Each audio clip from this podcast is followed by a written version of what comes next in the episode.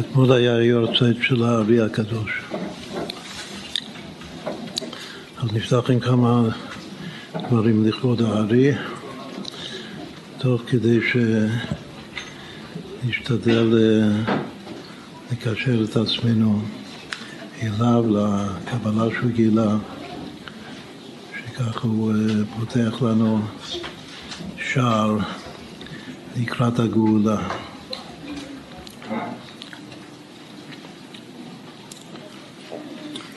הארי ז"ל, כידוע, הרבה לדבר על שורשי נשמות. כשנכנסת אליו, הוא הסתכל עליך, מיד ראה את כל הגלגולים שלך, כל מה שקשור לך. כנראה כמו שאלתר רבי אמר לו, רבי לויטבסקי, גם את העבר, גם את ההווה, גם את העתיד, עד ביאת ינון.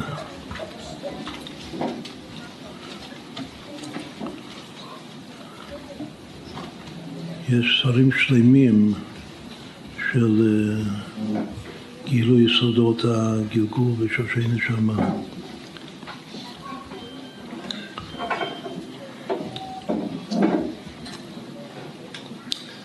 יש מקום אחד, הוא לא מקדיש הרבה, אבל הוא קצת גם מדבר על עצמו. הוא מרבה לדבר על שורש נשמת תלמידו המובהק רב חיים ויטל. אבל גם לגבי עצמו יש כמה וכמה רמזים שהוא מבחינת משיח בן יוסף אולי. בכל אופן, יש מקום אחד בגלגולים שזה מאוד ישכיל אותנו לגבי האריזה בעצמו, בעל ההילולה. שהיה כמה ימים לפני תשעה באב. הוא אומר שהשם שלו זה יצחק, השם צחוק ושעשוע. פעם דיברנו שכל אחד שקוראים לו יצחק, הוא אוהב שעשועי תורה, אוהב לעשות גיאומטריות, להשתעשע במילים של התורה, באותיות של התורה. הכל תג ותג, וככה הארי, את כל הקבלה, כמה שזה עמוק, ויש עניינים מושגים עמוקים מאוד מאוד, אבל הטכניקה של קבלת הארי, זה שעשוע, זה מספרים. זה קשור, זה כך שקוראים לי יצחק. עכשיו, כל מה שיש לו לומר על עצמו בגלגולים, זה שיש מקום אחד בתנ"ך שמשם השם שלו יוצא. שם רמוז השם יצחק, וזה הפסוק כאילו שזה השורש נשמה של עצמו שלו. זה פסוק בישעיהו הנביא, פרק ל"ג, גל עיני. ושם כתוב חזי ציון קריית מועדינו. ככה מתחיל הפסוק. תכף נמשיך אותו. הוא אומר שחזי ציון, חזי זה לשון חזון, לראות, כמו מבשרי יחזה אלוקה, שזה גם יסוד קבלת האריזה, דווקא חזי, הפסוק הזה הוא פסוק של גאולה. הוא אומר שנזכה במהרה וימינו לגאולה האמיתית והשלמה, אז אנחנו נראה את ציון, כאילו הנביא אומר חזי ציון, תיבות ציון, קריית מועדינו, מה שראשי תיבות יצחק. וזה השורש נשמה שלו מתוך הפסוק הזה, חזי ציון, קריית מועדינו. אבל הנה זה לא בדיוק יצחק, הרי איפה היוד בראשי תיבות? אז הוא כותב, ובלבד שתחתיב את המם של מועדינו, ביוד, באטבש, אז זה יצא ראשי תיבות יצחק. אין לו רעיון יותר טוב, אין לו מקום יותר טוב בתנ"ך. צריך לעשות כזה משחק בשביל עצמו.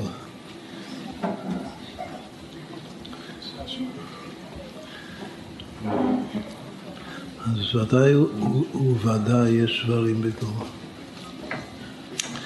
עוד פעם, מה הוא אומר? זאת אומרת שחזי ציון קריית מועדנו. השלוש מילים הראשונות, חזי ציון קריית, ראשי תיבות צחוק, שזה השורש של יצחק. אבל היוד של יצחק, אומר שזה המם של מועדנו, וחילוף אותיות הטבש.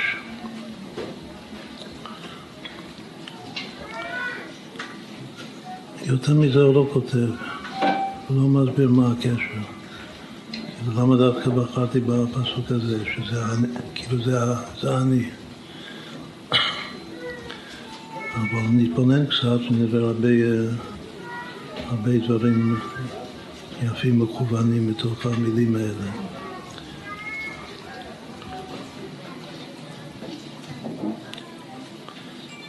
קודם כל נעשה רמז. אם באמת נחליף את המם של מועדנו ביוד, אז יהיה יועדנו, כמה זה יהיה שווה.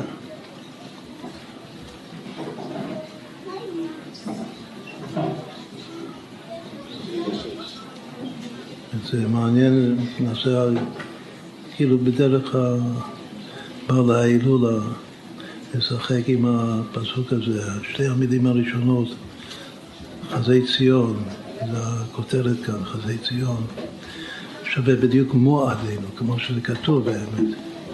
אז כאן הנביא עושה גיאומטריה מובהקת. חזי ציון זה מועדנו, זה 176. כאשר אני מחליף את המם שמועדנו ביוד, אז הפחתתי 30. אז קיבלתי 146. אז למה הוא רוצה דווקא את המספר הזה 146? זה שווה בימטריה, ה' מנחמה, לתאריך של ההסתלקות שלו. יש כמה וכמה רמזים כאן במילים האלה שהוא אומר שזה אני, שזה רומז להילולה שלו. שזה התיקון שלו, וזה התיקון של עם ישראל בזכותו, מכוחו. אז על ידי החילוף הזה, המילה הזאת, מועדנו, זה כבר שווה ה' מנחמה, היועצת שלו.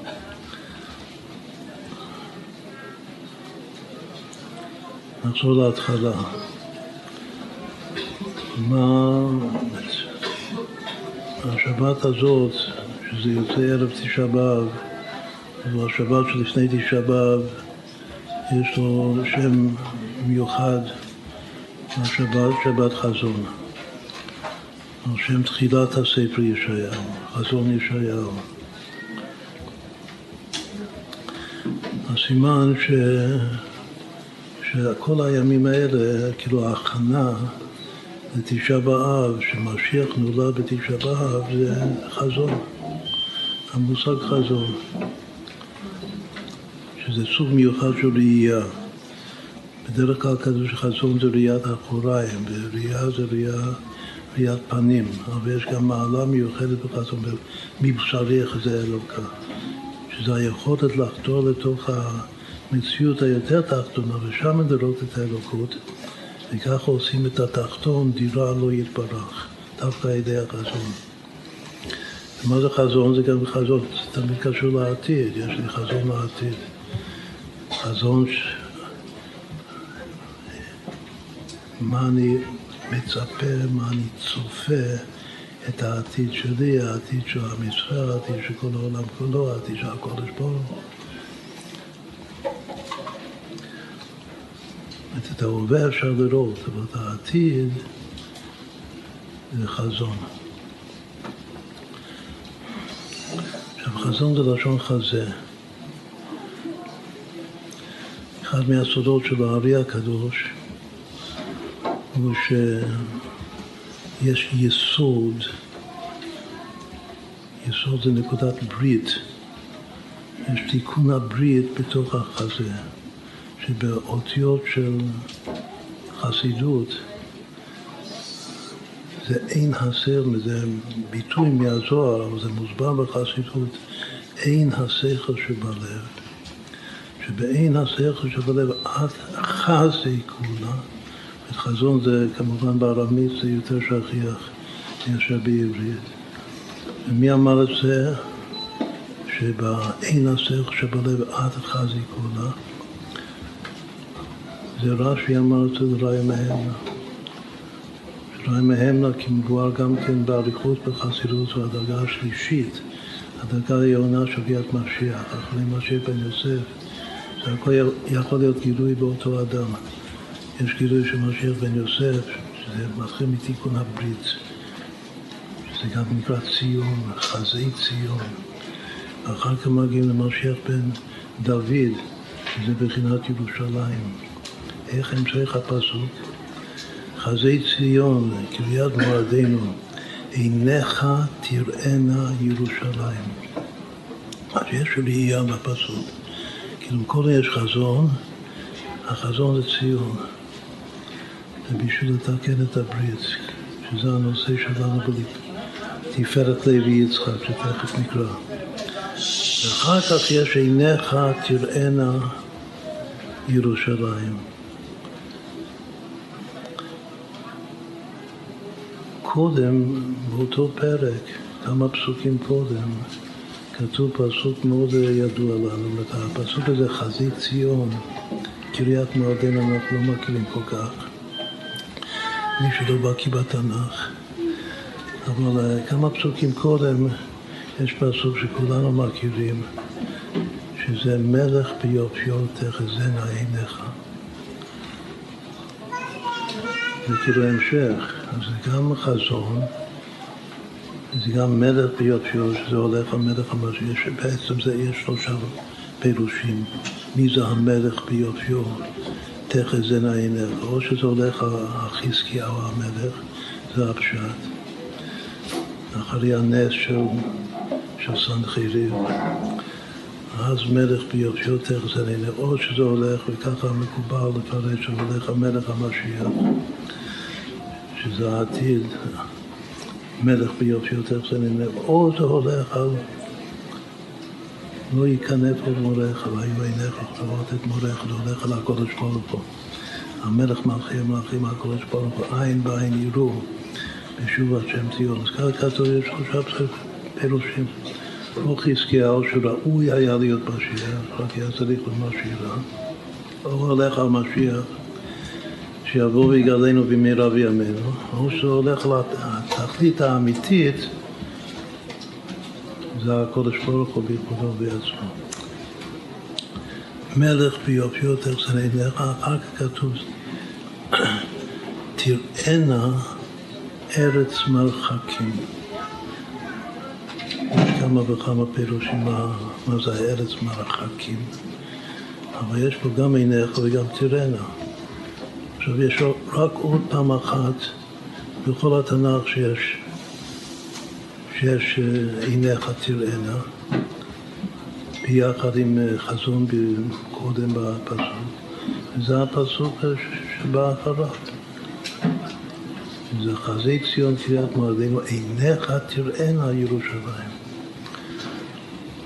אז בביטוי בפסוק שלנו, עיניך תראינה ירושלים, עיניך תראינה זה יחד, בפסוק מלך ביופיו תחזינה עיניך, יש פסיק, אחר כתוב תראינה ארץ מרחקים. יש ודאי קשר חשוב מאוד בין לראות את המלך ולחזות במלך ביופיו לבין הפסוק של האריזל אומר על עצמו, שזה חזי ציון קריית מועדנו, כאשר ההמשך הוא עיניך תראינה ירושלים. יש גם פסוק מאוד חשוב, תכף אחר כך, עוד שני פסוקים אחר כך. זה פסוק שאומרים את זה בימים נוראים. כתוב, השם שופטנו, השם מחוקקנו, השם מלכנו, הוא יושיענו. פסוק מאוד ייחודי, משהו יפהפה, את מלך ביופיו. השם שופטנו, אשר משפט אשר מחוקקנו. יש חוק ומשפט. חוק זה למעלה מטעם ודעת. משפט זה כמו משפטים בתורה, זה ביצות שכליות. מה שכן אפשר להבין, להפנים את זה. משפט זה אור פנימי. אור פנימי זה אור אינסוף המלא כל העמים. אבל חוק זה סובב כל העמים. ואחרי שכאילו יש הלשונות בפסוק הזה, זה עולה. קודם השם שופטנו, עושה איתנו משפט צדק, גם מקיים את הפסוק שהוא מצווה לנו, בצדק תשפוט עמיתך ודן אותנו לכף זכות. ואחר כך השם מחוקקנו, מגיעים לחוקים כמו זאת חוקת התורה, הפרה אדומה, שרק לך אני מגלה את ההמפרה, משה רבנו. שלמה אומר, אמרתי איך כמה והיא רחוקה ממני. מחוקק שווה רמ"ח. במשימה מיוחדת, כל הרמ"ח מצוות עשה והכל. צריך לתת אותם ולקיים אותם באמונה פשוטה למעלה מתעבדת. אברהם, המאמין הראשון. ימ"ח רמ"ח מחוקק. השם הוא מחוקקנו. את השורש נשמה של נשמות ישראל זה האותיות של התורה. יש 60 ניבה אותיות התורה, ראשי תיבות ישראל, אבל יש שני סוגי אותיות. יש אותיות כתובות, שזה דיאור על הכלב, יש אותיות חקוקות. אותיות הכתובות זה לאחר הצמצום הראשון. אבל אותיות החקוקות זה לפני הצמצום הראשון, של כל אחד ממש.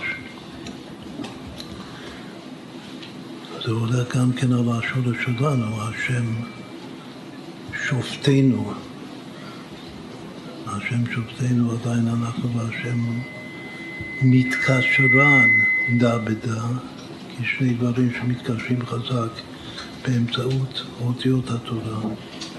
האותיות הכתובות, המשפט זה אותיות כתובות, אבל מחוקקנו זה כמו אותיות לוחות הברית, שאנחנו הקודש ברוך הוא כל אחד, ישראל וקודש ברוך כל אחד, גם כן באמצעות יחד עם ישראל והורייתא וקודש ברוך כל אחד, זה השם מחוקקנו. אחרי שני אלה, שזה העלייה מהשם שופטנו לשם מחוקקנו, אז באים לו עוד מדרגה לכאורה יותר פשוטה שהשם מלכנו. כנראה שבשביל לקבל עוד מלכות שם בשלמות, צריך קודם כל להתקשר לאור המלא כל העמים, שזה השם שופטנו, אחר כך לא לסובב כל העמים. לפני הצמצום זה השם מחוקקנו, ורק אחר כך מגיעים לעצמות. המלכות כאן זה עצמות ממש. מבחינת מלך יחיד חיו עלמים, כמו הרבה חסידות. מבחינת יחיד שלמעלה מאחד. העלם העצמי, כמו שעוד נדבר על זה. ורק אחר כך, אחרי שהשם מלכנו בשלמות, השם שופטנו, השם מחוקקנו, השם מלכנו, אז הוא יושיענו. אז תבוא הישועה לנו ולכל עם ישראל תכף מיד ממש. אז רצינו להסביר את הפסוק הזה בגלל שהוא כל כך חזק ויפה. זהו ההמשך של האריזה. האריזה אומר שאני הפסוק באמצע. הפסוק באמצע זה חזי ציון קריית מועדנו. אז היינו באמצע להסביר שהחלק הראשון של הפסוק זה בעצם לתיקון הברית.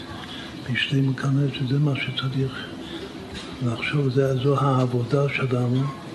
בימי ההכנה לתשעה באב, אם רוצים שמשיח ייוולד לעינינו, מלך ביופיו תחזן עיניך לתשעה באב, אז ההכנה לעבודה הזאת צריך לתקן את ההתקשרות שלנו, שזה נקרא תיקון הברית, זה תיקון ההתקשרות. אז עוד הפעם, קודם כל זה על ידי חזי, חזי זה עין שיחה שבלב, ושם אתה רואה את הכל. גם את הפנים של הקודש, ואתה חוזה עד חזי כולה. אופניי לא ייראו, אבל חוזים את הפנים בנקודה הפנימית שבלב, נקודת הפנימיות הליבה, שיותר גבוה מהשכל. אז זה כתוב, פנימיות הלב שליט על המוח. וזה חזי ציון. הנקודת ציון, כך באמת מוסבר בחסידות. האמת הרבי בעריכות מסביר שהמושג הזה, נקודת ציון, שזה עצם נקודת ההתקשרות, זו היא הנקודה הפנימית שבלב. הרבי הרש"ב מסביר ששם היחידה שבנפש, זה גילוי היחידה שבנפש, לא במוח, בנקודה הפנימית שבלב, בחזי ציון. אחר כך מה המילה הבאה? המילה הבאה זה קריאת. קריאת זה גם זה רמז מאוד ברור למה שנקרא תיקון קרי, שדיברנו על זה גם כן לפני שבועיים, הסוד של קורח וראובן ויתרו. זה קריאת מועדנו. מה זה מועדנו? מועדנו זה המקום שכולנו מתקבצים יחד, מתוועדים כמו כאן. מה שקורה כאן זה נקרא מועדנו. רק שמה צריך להכתיב את המם ביוד בעד פש? סימן שיש כמה וכמה נקודות ועניינים, אז אנחנו נדבר עכשיו. מה זה תיקון הפרי? זה איך עושים את זה? אחד מהדברים התחסידים זה מקובה, זה פשוט. אצלנו שמה שאנחנו מתוועדים ביחד, זה בעצמו תיקון הברית. היחד שבטי ישראל, ויהי בשלום מלך, מתאסף ראשי עם, יחד שבטי ישראל, ראשי תיבות ישי, אבי דוד, אותיות יש, זה תיקון היסוד באלבם, באריזה. אז זה כבר, זה תיקון מאוד מאוד גדול. ואז זוכים להפיכת הימים האלה לימי ששון ושמחה ומועדים טובים. מועדים טובים זה מועדנו. הזמן שאנחנו מתקבצים ביחד, שמחים ביחד, כמו שלוש רגלים, שעובדים לירושלים. עכשיו, מה הסברנו עכשיו? שכל המילים כאן, חזי וציון וקריית, ומועדנו, הכל רומז לתיקון הברית.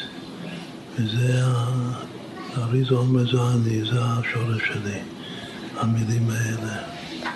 רק מה שתשוב, שאת המם של מועדנו יש להחליף ביוד. אבל מה קורה אם לא נחליף את זה ביוד? אם נשאיר את זה כמו שזה כתוב, אז מה זה הראשי תיבות? זה כבר לא יצחק, אבל זה כן יצחק. והנה, יצחק מצחק את רבקה אשתו. זה אותיות מצחק. כלומר שאומר שאני יצחק, אבל הרמז שלי שיצחק זה בעצם מצחק. כלומר שאני אותו יצחק שמצחק. שזה גם תיקון הברית. איזו. שזה ייחוד, זה זיווג, זה צחוק של קדושה. מה יפית ומה נעמת אהבה ותענוגים, כמה שבמצחק, כמו שזה עכשיו רמוז, שברחל, רחל ממנו. אז מיצחק מוסיפים 30, אמרנו שהפרש זה 30 בין י' למ'. אז יצחק עוד 30 זה רחל, עוד י' זה כבר אברהם רמ"ח, מחוקק. בכל אופן, עד כאן הקדמה חשובה לאריזה. איך המשך כל הפסוק שהוא קורא על עצמו? חזי ציון קריית מועדנו, אליך תראינה ירושלים. נווה שאנן אוהל בל יטען, בל יישא יתדותיו לנצח, לכל חבליו בל ינתקו. בעצם יש פה מעבר מציון לירושלים, שכתוב שזה מיסוד המלכות, כלומר ממשיח בן יוסף, ממשיח בן דוד. בכל אופן, הכל קשור לחיזוק הקשר, ההתקשרות, הברית. אוהל בל יטען, שזה לא יסיח, זה לא יזוז, יטען. זה עננים, ככה מפרשים את זה. זה גם מילה אחת פעמית בתנ"ך. אחר כך בל יישא יתדותיו לנצח. מה זה יתד? יתד זה יסוד תפארת דת. זה שלוש המקומות של ההתקשרות, זה קשור לחזה, שזה הנקודת התקשרות שבחזה, בלב. ואחר כך בכל חבליו, חבליו זה גם מקשרים את האוהל עם יתדות ועם חבלים, חבלים נפלו לי בנעימים, וכל חבליו בל ינתקו.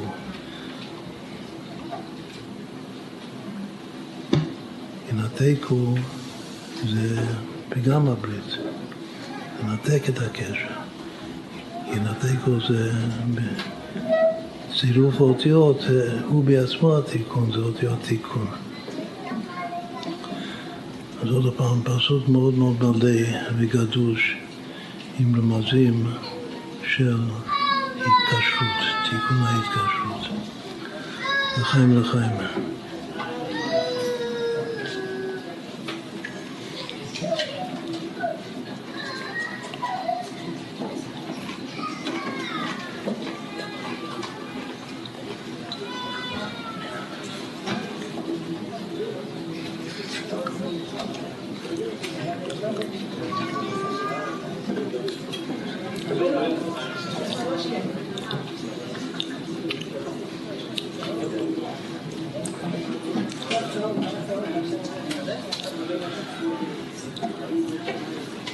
ועד כאן זה לנסות לזכור את שלושת הפסוקים האלה. מלך ביופיו תחזינה עיניך, תראינה ארץ מרחקים. אחר כך חזי ציון קריית מועדנו, עיניך תראינה ירושלים, נווה שאנן. אוהל בל יטען, בל יישא יתדותיו לנצח, וכל חבליו בל ינתקו. הפסוק הזה שהאריז"ל, כמה מילים יש בו? מישהו ספר את המילים?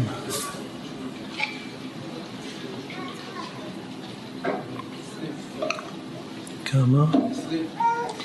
יש 20 מילים, איפה זה רמוז? בפסוק עצמו, שנקרא self-reference. מה המילה הראשונה? חזה. חזה זה לא רק המילה הראשונה שהכל הולך אחרי הפתיחה, הוא הסימן שכל החזה מילים, כל 20 מילים שיש בפסוק הזה.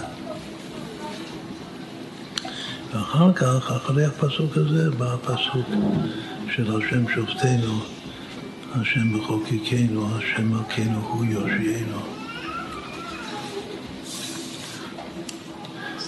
עכשיו, תיקון הברית והמילה 20, חזה, שזה הולך ביחד, זה בדיוק בהשגחה פרטית, הקטע, באיגרת התשובה עם הביור של רב לייבק ושל הרבי שהגענו אליו.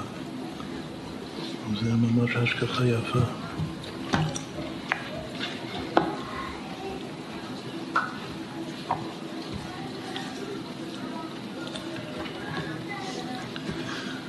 כתוב בתניא, באיגרת התשובה, מי שחטא חטא אחד פעמים רבות, צריך להתענות מספר הצומות לאותו חטא פעמים רבות, כפי המספר אשר חטא, ככה יש דעה אחת. שהאריזה מגילה, זה קודם כל זה קטע שהוא כולו ארי. מי שגילה כמה צומות, צריך לצום בשביל תיקון החטא, זה הארי הקדוש. עכשיו, אם חטאת כמה פעמים אותו חטא, אז כמה פעמים צריך לצום? יש 3 אפשרויות. הכי פשוט הוא שכל חטא קובע ברכה לעצמו. לכן צריך לצום כמספר החטאים. כך הוא אומר בהתחלה, אבל יש אפשרות להקל.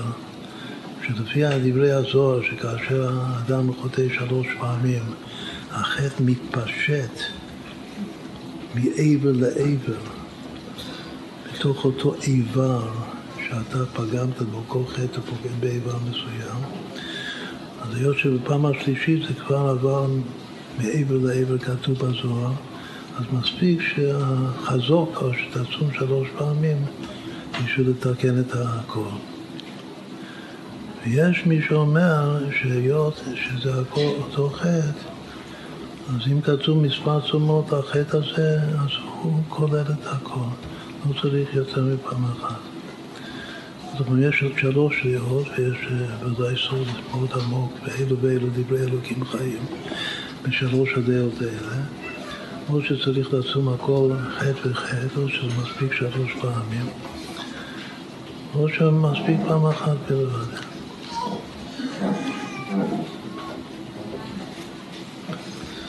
אז קודם הוא כותב ככה, שמי שחטא חטא אחד פעמים רבות צריך להתענות מספר הצומות לאותו חטא פעמים רבות כפי המספר אשר חטא, כגון, עכשיו מביא דוגמה, המוציא זרע לבטלה, שזה פגם הברית,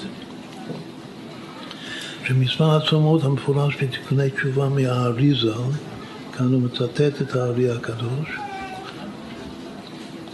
הן פי ד' העניות. צריך להבין את המשמעות של פי ד' 84 תעניות צריך, על פעם אחת. ואם חטא בזה 10 או 20 פעמים על דרך משל, אחד שפגם בדבר הזה או 10 פעמים או 20 פעמים,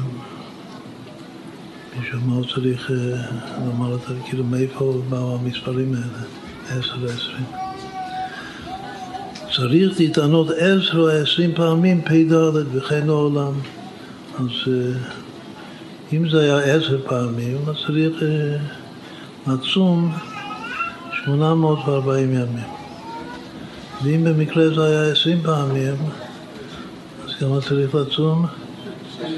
1680 פעמים. יש לך מה לעשות בחיים. מה לא לעשות, לא לאכול. כנראה שזה סגולה לאריכות ימים.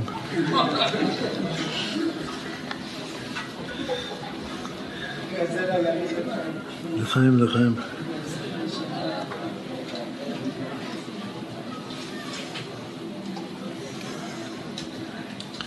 טוב, עד כאן זה הקטע מהתניא. הוא אומר על זה רב לייבק, תפס הדוגמה 10 או 20, למה? כאילו, שוב, זה דבר שבולט. מה זה המספרים האלה? זה בדיוק מתאים לרב לייבק, שגם קוראים לו יצחק, השם זכור בשעשוע, ולכן הדרך שלו זה דרך של שעשוע כמו הארי הקדוש. מה זה 10 או 20 פעמים? לא מונקת במספרים האלה. כי בהוצאת זרע לבטלה שהוא טיפה. הרי החטא הזה שהוא מציין בתור דוגמה, שגם צריך להבין למה הוא הביא את הדוגמה הזאת. אין עוד חטאים בעולם, רק החטא הזה. אז הוא אומר שהחטא הזה זה חטא של טיפת תמצית החיים. לכן זה חטא מאוד כללי, כמו שעוד נסביר את זה. זה חטא של עיבוד תמצית. תמצית זה טיפה. יש שם קדוש בקבלה, ת' פ' י' ק', השם המחשבה. לשון טפטוף, טיפה, טיפין. במילה טיפה, אם מחלישים את ההי בחט, שזה חילוף נפוץ בחז"ל, אז מקבלים את המילה טפח. איפה כתוב טפח? זה... נשמור את הפסוק הזה. הנה תפחות נתת לי המים.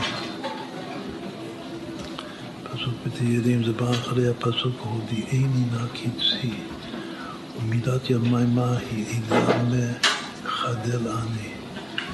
אחר כך ההמשך זה הנה תפחות נתת לי המים וכולו.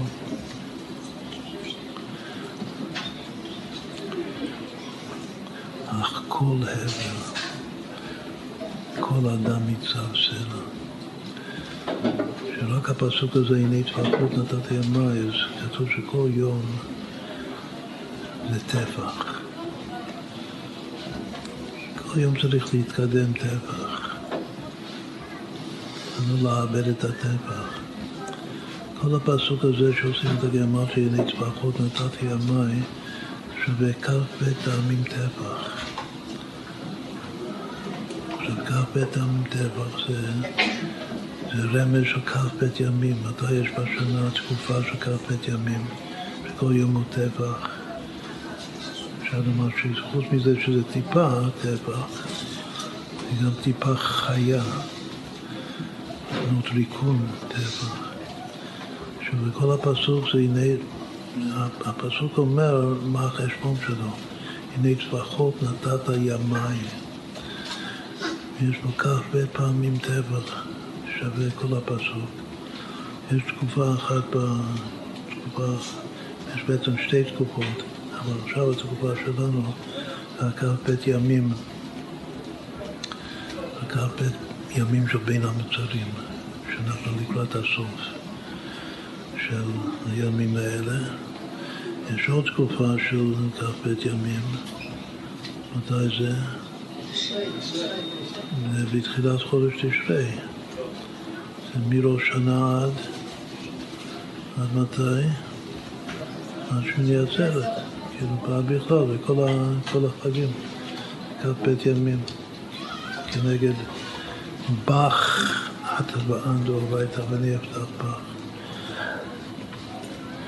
הנה תפחות נתתי ימי. בכל אופן, שהפגם הברית זה עיבוד טיפה, וטיפה בקבלה זה עוד יוד. אז יוד זה טיפה, נקודה קטנה. עכשיו כתוב באמת באריכות, הרבי עכשיו מסביר שבנקודה יש שני סוגי נקודה. יש נקודה פשוטה, שהיא בלתי מצוירת, רק כמו נקודה על הדף. ויש נקודה מצוירת, שאומנם זה נקודה, אבל יש פה, כבר התחיל להתפתח, ואפשר לראות בתוך הנקודה ציור. יש ציור בתוך הנקודה. נקרא נקודה מצוירת, מה זה? זה האות י'. הרי האות י' זה לא רק לשים נקודה על הדף. האות י' יש לציור מדויקת. איך צריך לכתוב את זה בסתם? אם כותבים י' יותר מידה גדולה, אז הופך להיות להם את האות הכי גדולה בארץ. אז שבי' יש קוצה וגיזה ושבילה. אם אני מגדיר, כאילו בזכוכית מגדרת, זה בדיוק מה שצריך לעשות. להסתכל על היוד בזכוכית מגדרת ואז זה הופך להיות למד. אז יש לי את הצילות לי, כמו אני ודודי ודודי לי. כמו התורה האחרונה שלי כותב מוהר"ן, סולדת להיות למד ויוד. בכל אופן, היוד זה נקודה וטיפה שהיא מצוירת. אז קודם יש נקודה פשוטה, בלתי מצוירת, ואחר כך בא היוד. וגם הברית זה עיבוד היוד, כך הוא מסביר. ידוע שדורשים מי שמדבר ממלושם, שדיברנו על זה היידיש, אז יוד זה ייד. כל יהודי הוא יהוד. נקודת התמצית שלו, שזה גם כן הוא נקודה. כל אחד הוא נקודה. יש נקודה שזה אמונה פשוטה. אבל יש בכל אחד ואחד, בנקודה שלו יש ציור. כמו האריז"ל שראה את הציור בקודמת הפרצות שלו. וכולו את הציור שבתוך נקודת הזרע. אחר כך, בשביל מה צריך ייחוד מצחק, בשביל מה יצחק צריך לצחק את רבקה, כדי שהנקודה המצוירת הזאת תתפתח כולה על ידי תת ירחי לידה, תשעה מי יודע, ואז להיוולד לתוך העולם שלנו, של עמא דאיטקריא, כפרצוף מצויר לגמרי. אבל הכל נמצא, כל הציור הזה כבר נמצא בתוך הנקודה בתמצית. זה האות יוד, שהוא טיפה. עכשיו, הפגם הוא כותב, הפגם הוא במוח, כמו שכתוב בפירוש בהמשך בתניא, פרק ט' של איגרת התשובה. דהיינו בחוכמה. לכן דיברנו על איזה התיקונים העיקריים שאנחנו צריכים לעשות דווקא בימים האלה. אז קודם אמרנו שאחד זה מועדינו.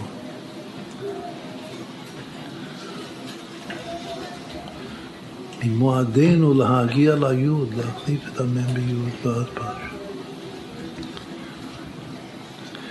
השני שזה הפשוט, היות שהיוד זה בא מהמוח, זה טיפת המוח, הנקודה הזאת היא מתהווה במוח, ולכן זה עיבוד נקודה של חוכמה, סתם מוח זה חוכמה, כמו שכתוב פתח את זה, חוכמה מוחה, היא מחשבה מלגב, המחשבה זה הציור של הנקודה.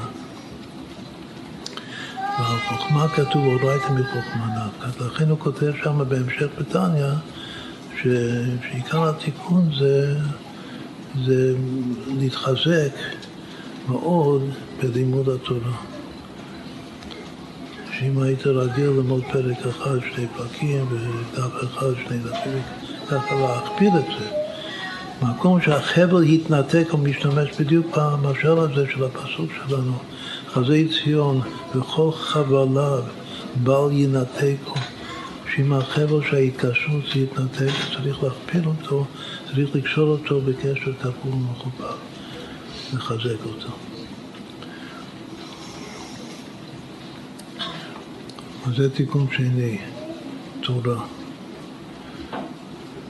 יש תיקון, לא כתבת, התיקון ראשון זה עכשיו, זה התוועדות במעל החיים. נתחבר אנחנו ביחד. תיקון שני זה ללמוד תורה, אז מה טוב שנחבר את שני התיקונים ביחד, גם להתפעל וגם ללמוד משהו תוך כדי.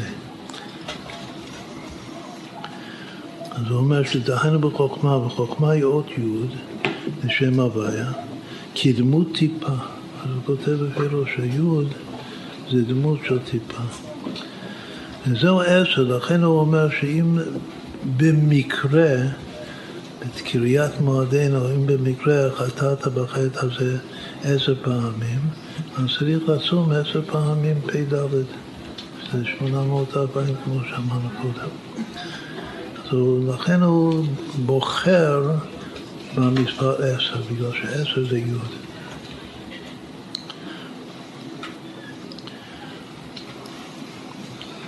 והיינו גם כן, הוא כותב כאן בסוגריים, יש עוד פעם אחת באיגרת התשובה בהקשר שהוא בוחר במספר 10 דווקא, איפה זה? מה שנקט כמן ויתענה כ10 תעניות הדרך משהו בכל אחד. בהמשך אומר שאף על פי שבדורות שלנו קשה לעצום, והיות שעצום הוא מחליש, אז לכן גם אסור לעצום, כמו שהחסידות הדגישה מאוד מאוד. אז זה מחליש שיש לעשות בתורה ומצווה, במיוחד בתורה, אם אתה חלש. לכן להדר בכל אופן, אם רק אפשרי, פעם אחת בחיים, לעצום את המספר של החטא, של כל חטא וחטא, לפחות פעם אחת. זאת אומרת שפעם אחת בחיים על החטא הזה נעצום פ"ד צומות, 84. הוא אומר שאפשר, כאילו נותן עצה טובה, עצה טובה כמה שפלה, שכדי לא להקשות עליך, אז אני נותן לך לעשות את זה ב10 שנים, בתור הצעה. אני גם אומר לך בתור הצעה שתעשה את זה בחורש, הימים צרים במיוחד ברוסיה, במיוחד ברוסיה הצפונית, אז מאוד מאוד קצר. אז אפשר לעצום ימים שלמים, ותחלק את זה ככה שתעצום 10 פעמים בכל אחד, שזה כמובן זה העניין של שובבים. ואז אחרי 10 שנים ועוד כמה, עוד קצת, אז תגיע אחרי 8 שנים בעצם, ועוד קצת, אז תגיע למספר הזה של 84. אז הוא נותן עצה לעצום בחורף אחד 10 צומות. אז עוד פעם, כאילו מוצאים מהכובע את המספר 10.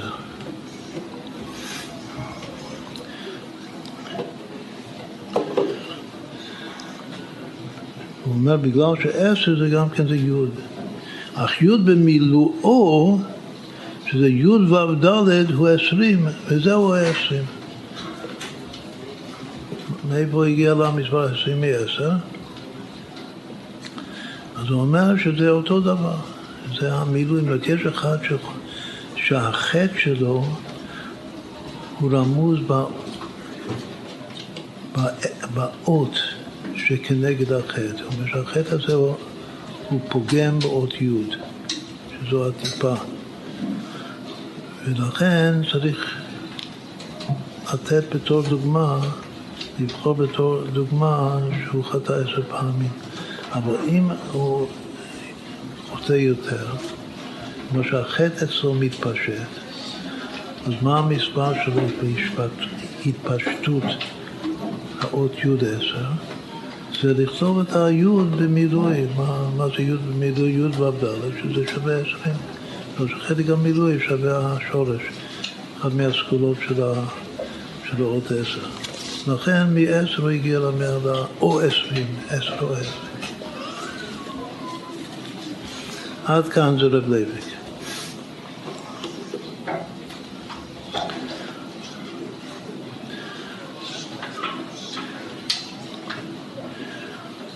עכשיו גם פה יש ודאי הרבה, אולי אין ספור דוגמאות מהתורה של המספרים 10 ו-20, שהיה אפשר לקשר אותם לפגם הברית ולתיקון הברית. אבל הוא בחר דווקא בזה על פי דרך הארי הקדוש, שזה האות י'. איך המקובלים הראשונים מסבירים את ההבדל בין האות בעצמה לבין המילוי של האות? זה דבר שדיברנו על זה הרבה מאוד פעמים, שהאות בעצמה זה נקרא המעשה בראשית של האות, ואילו המילוי של האות, שזה לגלות את הפוטנציאל, את הבכוח שיש בתוך האות, את הראשונים קוראים את המעשה מרכבה. השעות מורכבת מכמה וכמה אותיות, יש יוד בפני עצמה, אבל המידוי זה יוד ובדלה, זה כבר הרכבה, הרכבה זה מרכבה. אז ככה קצוב יש ספר שנקרא ספר המלכות, של הרבה לפני האריזה. זה נקרא מעשה בראשית, אז כנראה שבחטא הזה יש גם שתי רמות של החטא. יש רמה אחת שאתה פוגם במעשה בראשית, קודם כל, מה שלא יהיה, אתה פוגם בסוד, ברז. יש גם רמת יפהפה, שאמרנו שהיוד זה נקודה מצוירת. מה הציור? אז יש מקום אחד שכתוב שהציור של היוד זה רז. ריש וזיין. זה מצייר את זה. כמו שבכתיב נוהגים. לא איך אני כותב ריש ככה, איך אני כותב זיין ככה.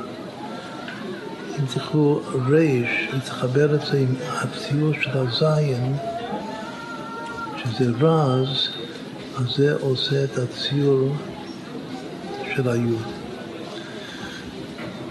צריך לראות את זה, וזה, אם עושים את זה טוב, זה מדויק. שוב, זה איך שנוהגים לכתוב את האותיות האלה, ריש וזיין. היוד זה בעצם, זה היוד של היסוד, זה סוד, זה רז, דר רזה דאורייתא, ויש שני סודות, יש רז, רזין ויש רזין דרזין, שזה מעשה בראשית, מעשה מרכבה, שזה כמו טבע, מה זה מעשה בראשית? מעשה בראשית זה הטבע הראשון שלה. אז יש נקודה, כאילו בחטא, אם אתה חוטא רק 10 פעמים, אז פגמת בכל 10 ספירות הבסיסיות, השורשיות שלך, בטבע הראשון שלך. אבל אם 20 פעמים, זה כבר אתה פגמת במעשה מרכבה שלך. מה הדוגמה שכל אחד יש לו, במיוחד דוד המלך? יש לך בחינה של מעשה בראשית ויש לך בחינה של מעשה מרכבה. כתוב שדוד המלך לא היה ראוי לחיות, היה צריך להתפרנף לנפל. אבל הוא קיבל 70 שנים מגמת יסוד של חיים. ממי הוא קיבל את זה? מי תרם לו? אז כתוב שהאדם הראשון נתן לו 100,000 שנים שבו נתן לו 70 שנה, וכן האדם הראשון חי רק 930 שנה.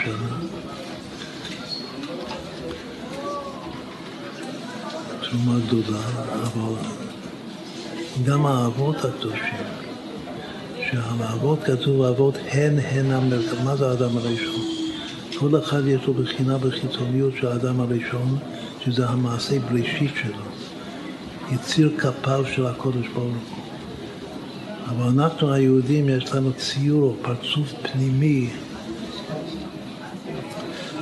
כמו לגבי המלכות יש פרצוף חיצוני של המלכות, יש פרצוף פנימי של המלכות שנקרא כלת משה בלשון הקבלה, והפרצוף הפנימי שלנו זה מקבלים מהאבות. ושוב, מי הדוגמה? הדוגמה זה דוד המלך. 70 שנה שלו הוא קיבל פעמיים. קיבל פעם אחת מאדם הראשון 70 שנה, אחר קיבל עוד פעם מאברהם, יצחק ויוסף שנכנס במקום יצחק. כולם היו ראויים לחיות 180 שנה, יוד פעמים, 10 פעמים חי, כמו יצחק אבינו. אבל אברהם אבינו חי 5 שנים פחות, אז אותם 5 שנים הוא תרם לדוד המלך, לרגל הרביעית של המרכבה. יעקב אבינו חי 28 שנים פחות מאברהם. אותם כוח יחי שנים הותרם לדוד המלך, יחי המלך דוד. יוסף חי 36 שנים פחות מיעקב אבינו. 237 שנים, שזה הבל. אך כל הבל. אך כל אדם ניצב סלע. הפסוק הבא, אך בצדק מתהלך איש.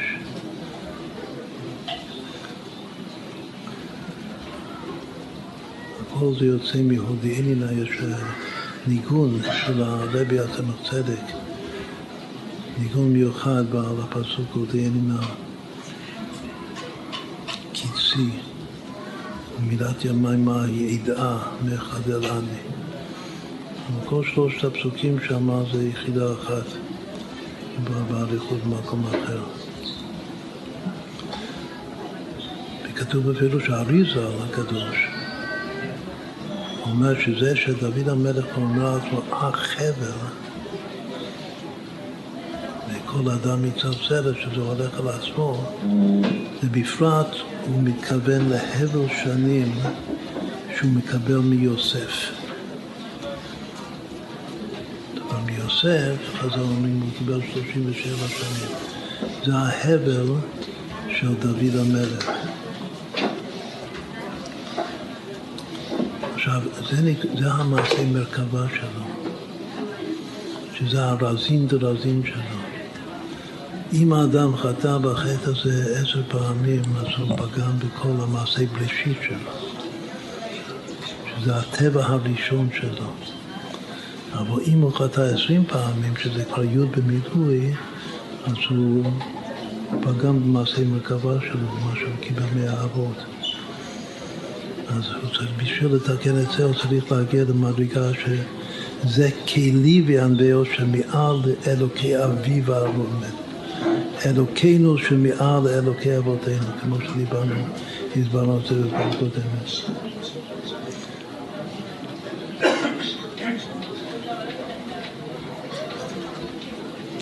כשדוד המלך ביקש מהשם, הודיעני נא קצי, ומידת ימי מהי, אז הוא ידע שיש לו שני צלמים. שני הפרצופים האלה זה נקרא שני צלמים. אך בצלם מתהלך איש, בצלם יש צלם חיצוני, זה מעשה בראשית, זה צלם פנימי. לכן הייתה לו הווה אמינא שאולי אני אזכה לחיות 140 שנה, 270 שנה.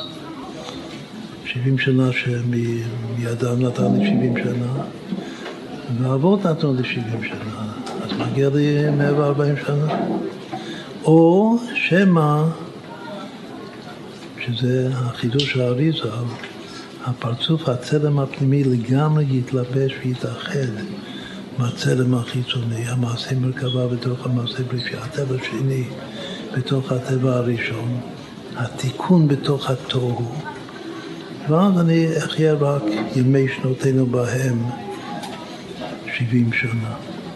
וככה, הוא לא היה בטוח ככה, אריזה. הוא היה בטוח אם מגיע לו 70 שנה, או שמגיע לו 140 שנה. בכל אופן, נדע הכל להסביר קצת את הסוד הזה של 10 או 20. איפה זה בסדר? עכשיו נוסיף כמה דברים שלא כותב. איפה זה, איפה יש 10 ו-20? את 10 אני יודע ש10 ידענו כתוב. מה זה ידענו? 10 שלא פלימה. מה זה 20? אם 10 זה 10 שלא פלימה, אז 20 זה 20 שלא. איפה יש 20 שלא? גם כן 10 או 10.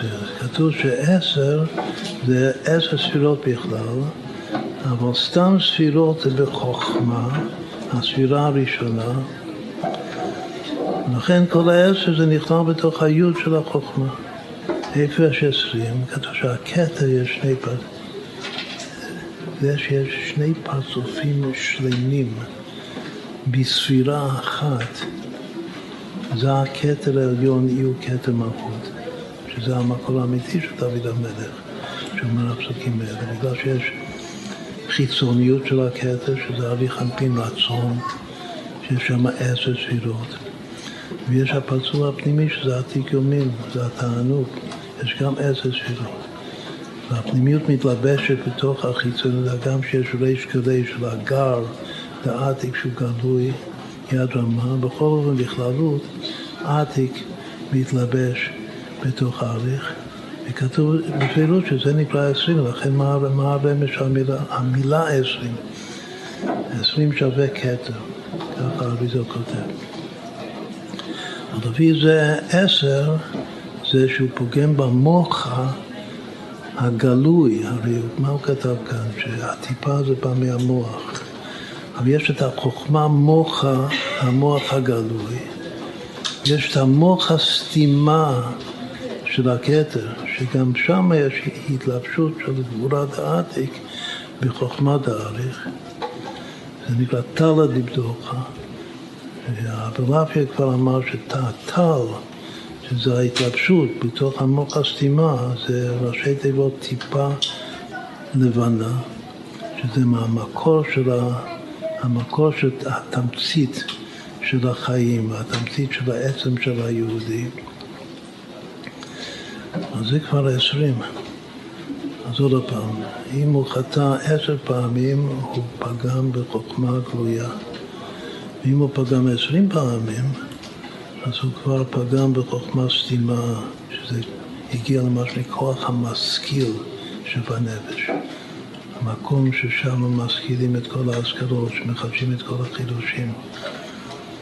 אמרנו שתיקון הברית זה תורה, אבל מפרט זה להגיע לכוח המשכיל שלך, שבך, של להשכיל חדשות, לקיים את הפרו ורבו, ומילאו את הארץ וחיפשוה על ידי חידושים אמיתיים שבאים ממוח הסתימה, שזה כוח המזכיר שבנפש. עכשיו, זה עוד נקודה כאן שזה ממש פשט, קשור למה שהוא כותב ולא כותב את זה בפירוש. יש עוד משהו, אמר שיש ודאי אין ספור מקומות בתורה שאפשר למצוא את 10 ו-20 ביחד. עכשיו, אחד מהם שדיברנו על זה גם כן לאחרונה לפני שבועיים, זה קודש הקודשים. היהודי הוא עולם קטן, הוא בית מקדש קטן שיבנה במהרה בימינו. יש לו את הכל, כל הבחינות, כל 10 קדושות, הכל יש לו בגוף שלו, בנשמה שלו. הקודש זה קודש מילה וגם לי, זה חוכמה. אבל קודש קודשים זה כתר. הקודש הקודשים של המשכן הוא היה 10 עד 10 אמות. אבל בבית המקדש, גם בראשון, גם בשני וגם בשלישי, כמו שאומר, שכותב יחזקאל שלמדנו, אז הוא כבר 20 על 20. אז המספרים האלה 10 או 20, זה רומז שניהם לקודש הקודשים. קודש הקודשים של המשכן הוא 10 או 10 עד 10, וקודש הקודשים של בית המקדש שיבנה במהרה בימינו, בבחינת זה, אספקלריה ראייה, זה קודש קודשים, זה 20. אז כנראה שגם בתוך הכתר יש את 10 או 20. קודם אמרנו 10 ו-20 זה החוכמה גלויה, החוכמה סתימה. וגם בתוך הכתר גופה יש את 10 של אריך בלבד, וביחד עם עתיק זה כבר 20. זה קודש קודשים. שוב, למה הוא בחר בחטא הזה ולא בחטא אחר? אז כל חטא אחר הוא פוגם בקודש, אשר קידשנו במצוותיו, כל המצוות זה קודש. אבל החטא הזה הוא פוגם בקודש הקודשים שבך, ולכן הוא מוכר במספרים האלה.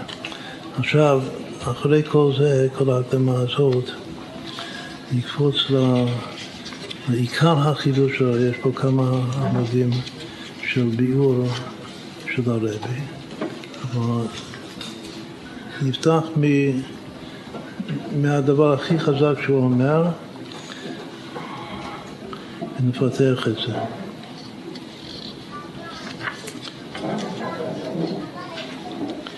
יש כאן הערה גל, 33, בספר. שם הוא כותב, הרבי כותב בהערה, ראי המשך שמחת שמחת תפרי שון זין וכו'. אז באמת מצווה לפתוח את זה ולקרוא את זה ולהעתיק את זה, שזה עכשיו יופיע וכתוב בעזרת השם.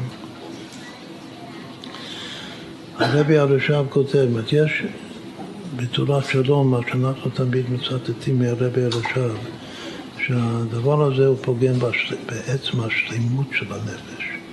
בניגוד הנקודת התמצית זה ניגוד השלימות. אבל העיבוד כאן זה לא שהלך לאיבוד אי שם. העיבוד זה מיני ובי שהשלימות העצמית מתעלמת וכל כך חוזרת להיעלם שזה מגיע לדרגה שההיעלם שאינו במציאות, עד כדי כך. ולכן צריך הרבה יגיעה עצומה בשביל להחזיר ולגלות שוב את אותו שלמות של הנפש. שם בעיקר העבורת הוא שלמות. שכל מצווה זה משהו פרטי וחלקי, אפילו מצוות חמורות. וגם כן, בכל אופן זה פרט. אבל החטא הזה דווקא הכי כללי, בגלל שפוגם בעצם השלמות של הנשמה. זה הלשון שם. אבל כאן זה ציטוט שאנחנו לא כל כך מצטטים, אבל הציטוט חשוב ביותר שהוא כותב כאן.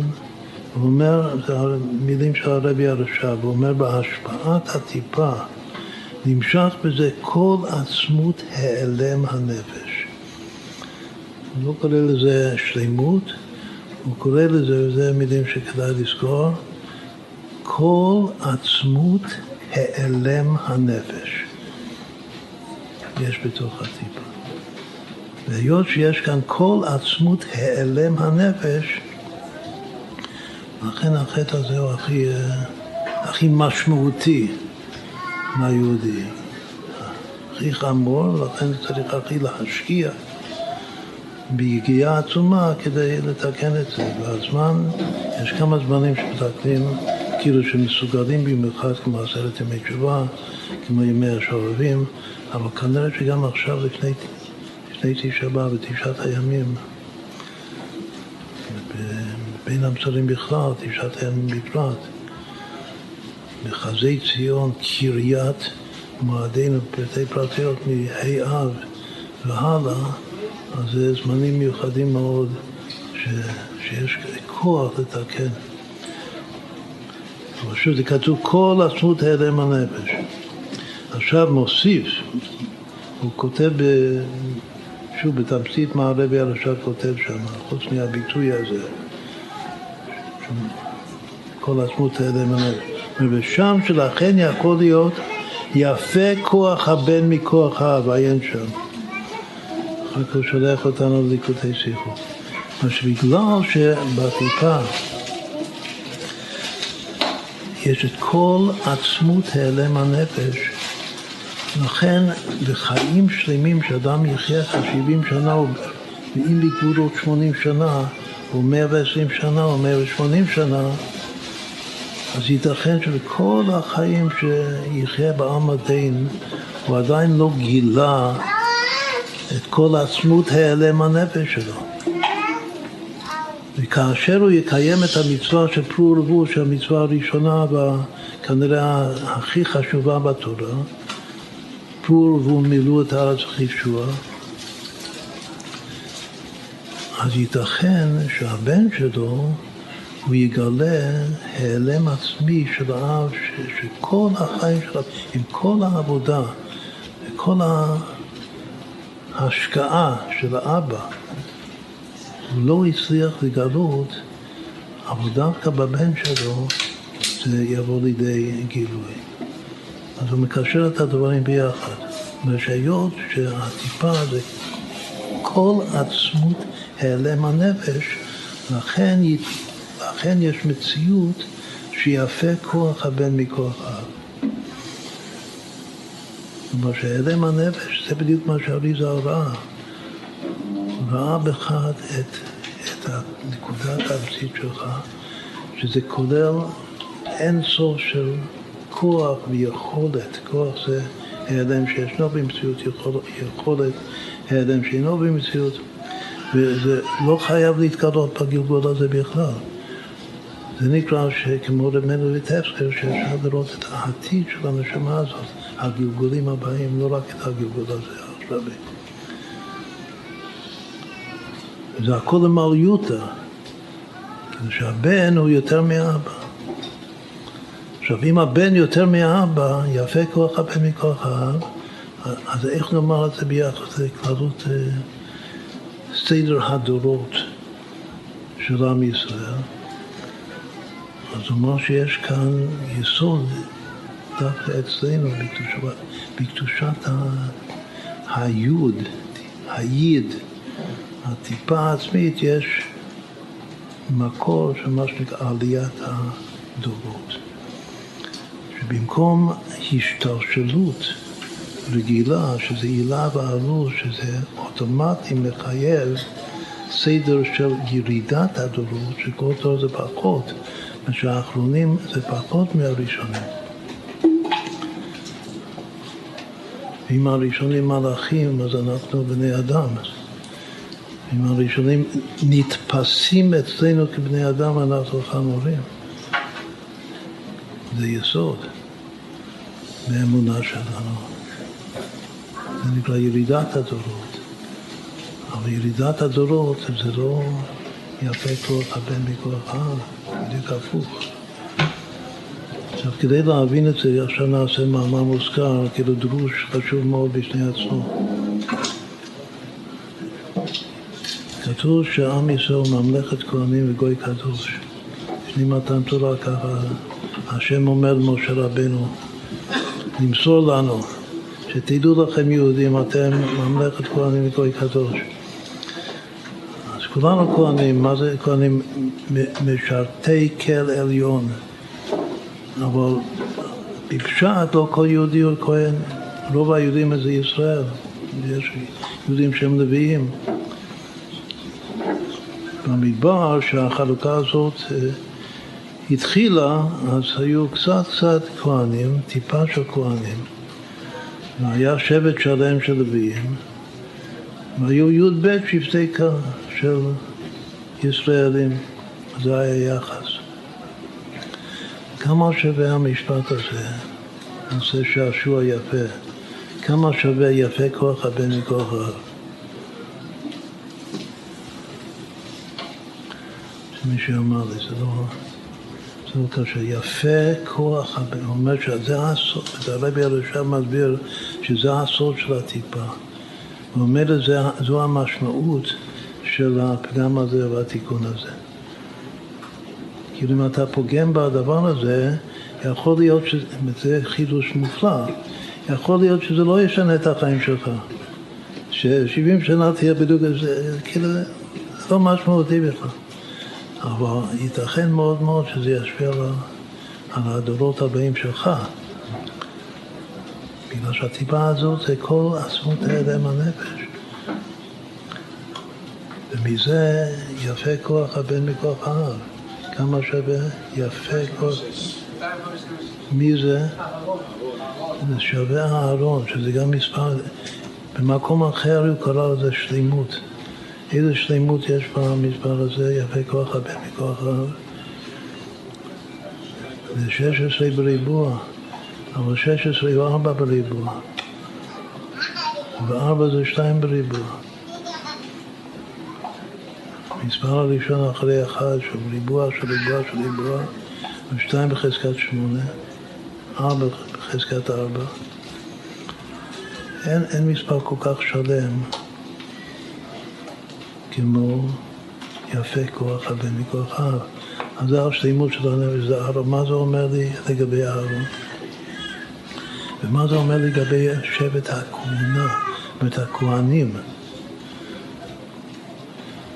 אז אם מתבוננים בכל מה שאמרנו הרגע, אפשר להסיק מסקנה, שזה גם חידוש יפה וחשוב מאוד, שכל לעשות שיש פה כמה כהנים יושבים איתנו כאן, אנחנו רוצים שבחרו אותנו, מה הכוח של הכהן לברך? הכהן יכול לברך אותך שהפרי שלך, הפרויקציה שלך, יהיה יותר טוב מעצמך. הכוח של הכהנים זה כוח של עליית הדורות. את הארון שווה יפה כוח הבן מכוח האב. לפי זה ישראל, סתם ישראל, זה עם הראשונים כמה מלאכים, אנחנו כבני אדם של ילידת ביהם הרבים לפי זה. לפי זה כמאור איש זה שווים בקומתם. יש בחינה שכמה לפחות תקופה מסוימת, יכול להיות תקופה מאוד ארוכה בתולדות עם ישראל, שווים, כמו תנאים. תנא מאוחר יכול לחלוק על תנא קודם. אז יש מצב שזה לא עליית הדורות, לא ירידת הדורות, אלא שווי הדורות. לפני 100 שנה היו בני אדם, גם אנחנו בני אדם. שזה יכול להיות יותר מ100 שנה, יכול להיות 500 שנה. 500 שנה של תקופת הראשונים, שהאחרון חולק על הראשון. לוויים, דורות שווים, דורות מאוזנים, מת סוד המתקלה, שכל אחד יכול להסתכל בגובה עיניים לשני. עכשיו זה מאוד מאוד מתאים למילה לוי, עוד פעם, לוי זה חיבור. אז יש כהנים שזה כוח בלה, כאילו זה פותר לי קושה עצומה לגבי עם ישראל. למה צריך לחלק אותנו לשלושה סוגים? לא מספיק שאנחנו עם הנבחר. למה בתוך עם הנבחר צריך 3 אמות, 3 ייחוסים? ייחוס של כהנים ולוויים וישראלים. מה שהסברנו שזה מכוון, אלא שיש 3 כוחות, 3 כוחות שפועלים בסדר הדורות. וכל אחד הוא נחוץ ונצרך. יש כוח של עליית הדורות, שזה יפה כוח הבן מכוח האב, זה הכהן. יש כוח של גובה עיניים, שכולנו שווים. זה הלוי. ויש הכוח, כאילו הטבע, המעשה בראשית, סדר ההשתלשלות של הדורות, שיש עליון ותחתון. זה גם נחוץ. זה נקרא תיקון ההשתלשלות. הגובה העיניים זה ההתלבשות. העליית הדורות זה ההשראה. אז הכהן הוא זה שנותן ההשראה למזרח, לכן יש לו כוח לברך. אז שהוא מברך אותי שאני אשתפר, גם בגשמי וגם ברוחני, שאני אעלה בקודש. הכוח לעלות תמיד, מחיי לחיים, מעלים בקודש ולא מורידים, זה בעצם התפקיד והכוח של הכהן. והיכולת להתייחס לכולנו כשווה קומה, זה הלוי. והידיעה שבטבע הבן הוא פחות מהאבא, ולכן הוא צריך להסתכל למעלה לאבא שלו, לקבל את הסמכות של האבא ושל הדורות הקודמים. זה ישראל, סתם ישראל. עכשיו זה דרוש מאוד מאוד נחמד בפני עצמו על מה שכתוב כאן, כאילו גמטריה שיוצא ממה שכתוב כאן, שהטיפה הזאת, לפי זה הטיפה הזאת זה ממלכת כהנים, שכל יהודי יש את הכהן שלו. הכהן זה הטיפה. בגלל זה יפה כוח הבן מכוח האב. אז אם כן, זה יצא לנו מההערה כאן של השיחה הזאת של הרבי. עכשיו אמרנו שאלו ואלו דברי אלוקים חיים, שיש שלוש אפשרויות, או לצום פעם אחת על כל הפעמים שחטאת בחטא מסוים, או שלוש פעמים, או כל פעם ופעם. יש פה הסבר גם כן מאוד יפהפה של הרבי.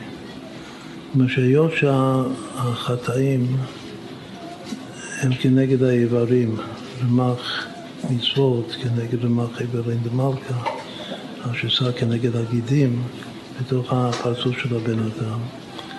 יש שלוש, בכל איבר ואיבר יש שלוש בחינות. יש הנקודת המהות של הדבר בעצמו, שאני אומר אותו בקיצור. יש את המהות כפי שהיא בפני עצמו. יש את ההתקללות של כל שאר האיברים בתוך האיבר הזה. ויש מה שהאיבר הזה גם כן נמצא בכל האיברים. זה איזה מין רצור ושור. בכל איבר ואיבר יש את הרצון שלו, איך הוא נמצא ומשפיע בכל אחד משאר האיברים. יש מה שהכל נמצא בתוך עצמו, ככה זה כמו בין נשמות. יש מה שאני בתוכך, בתוך כולם, ויש מה שכל אחד מכם זה בתוכי. וכך כל אחד צריך להתבונן. ויש את הדבר בעצמו, בפני עצמו, בלי התייחסות למי שמחוץ ממנו. אז הוא אומר שכנגד שלוש הבחינות האלה יש את השלוש אפשרויות. זה שאומר שמספיק הכל חטא, אפילו שחטאת הרבה פעמים, לצום רק פעם אחת כפי המספר שכותב האריזה, כמו על הפגם הזה פ"ד צומות. אז זה כנגד המהות הסביבה. פעם שחטאת פעם אחת, פגמת במהות. וזהו.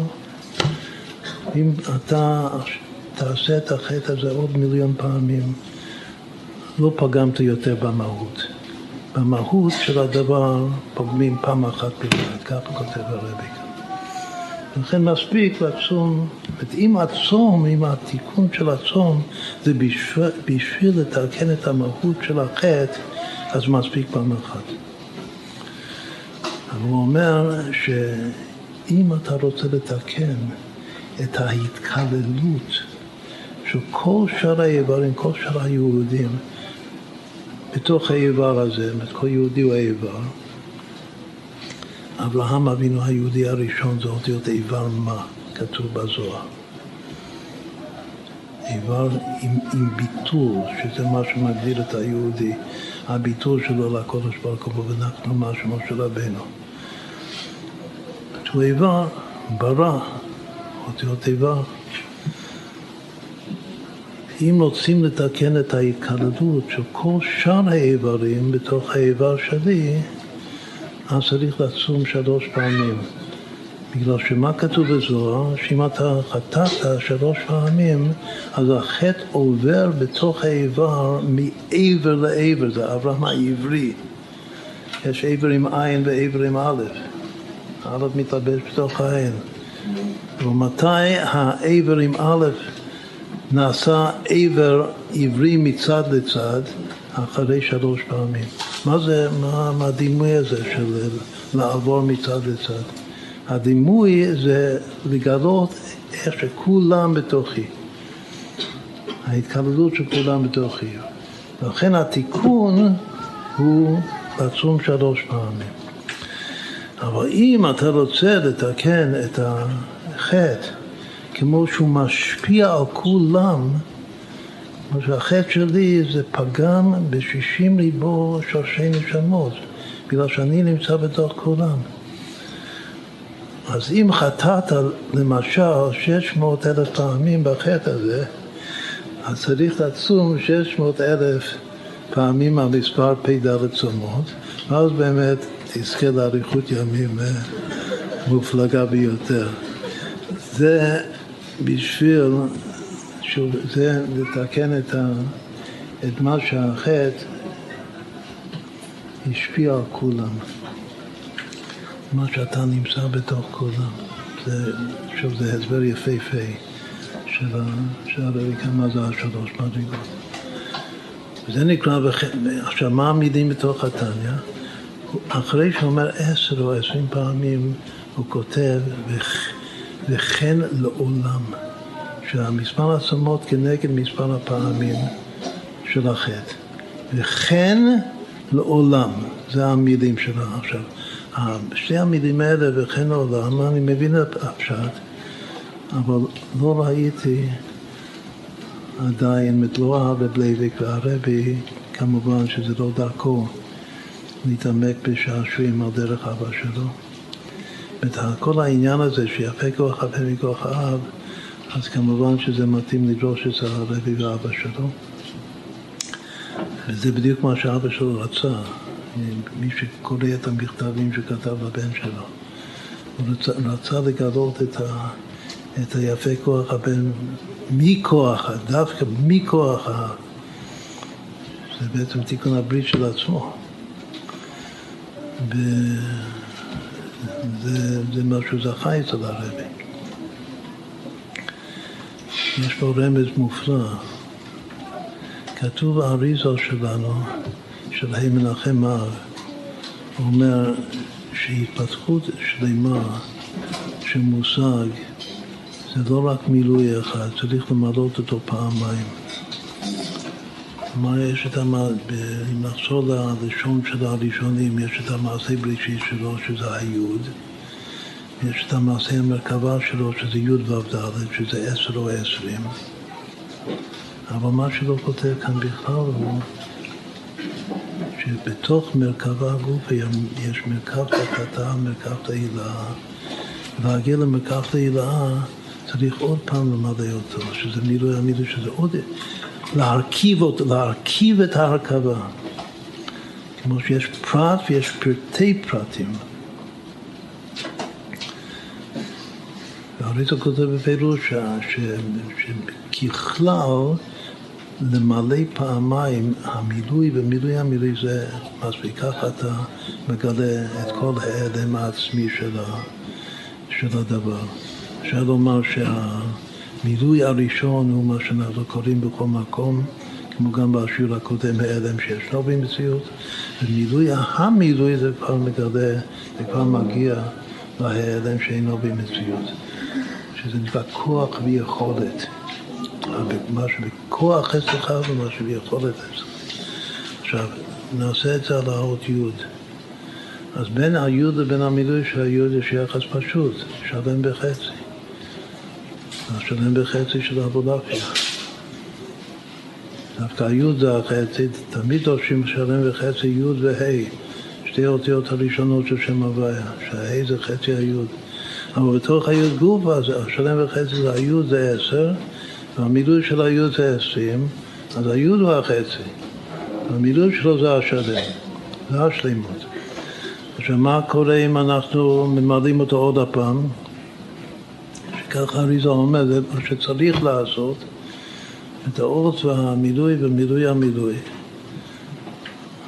אז אם ממלאים עוד הפעם, זה יוד ודלת, זה היוד, 20, ואחר כך יש וו, יש דלת למטב.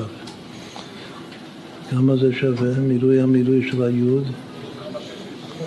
466 גוגולת. מגיעים לגוגולת, שווה שמעון, רבי שמעון בר יוחאי. אבל הכי חשוב עכשיו זה לחבר את הכל ביחד. יש 10 ו-20 ו-466. זה הכל היוד, זה הכל שייך לתיקון, תיקון הברית, בימים האלה. אז כמה זה 3 מדרגות ביחד, זה משהו מאוד חשוב לגבי.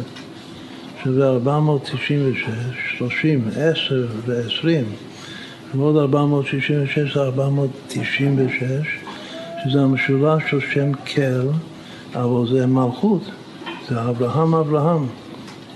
אז גם דיברנו על שתי הבחינות של אברהם, אברהם הידם, שישנו במציאות של אברהם הידם, שאינו במציאות, מעשה הצדקה, עבודת הצדקה, דיברנו פעם קודמת.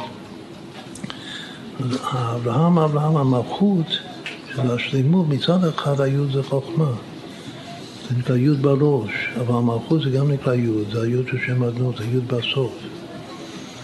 כשכותבים את היוד והמילוי, של המילוי, שהאות יוד, הרימת האות יוד זה גם ספירת היוד.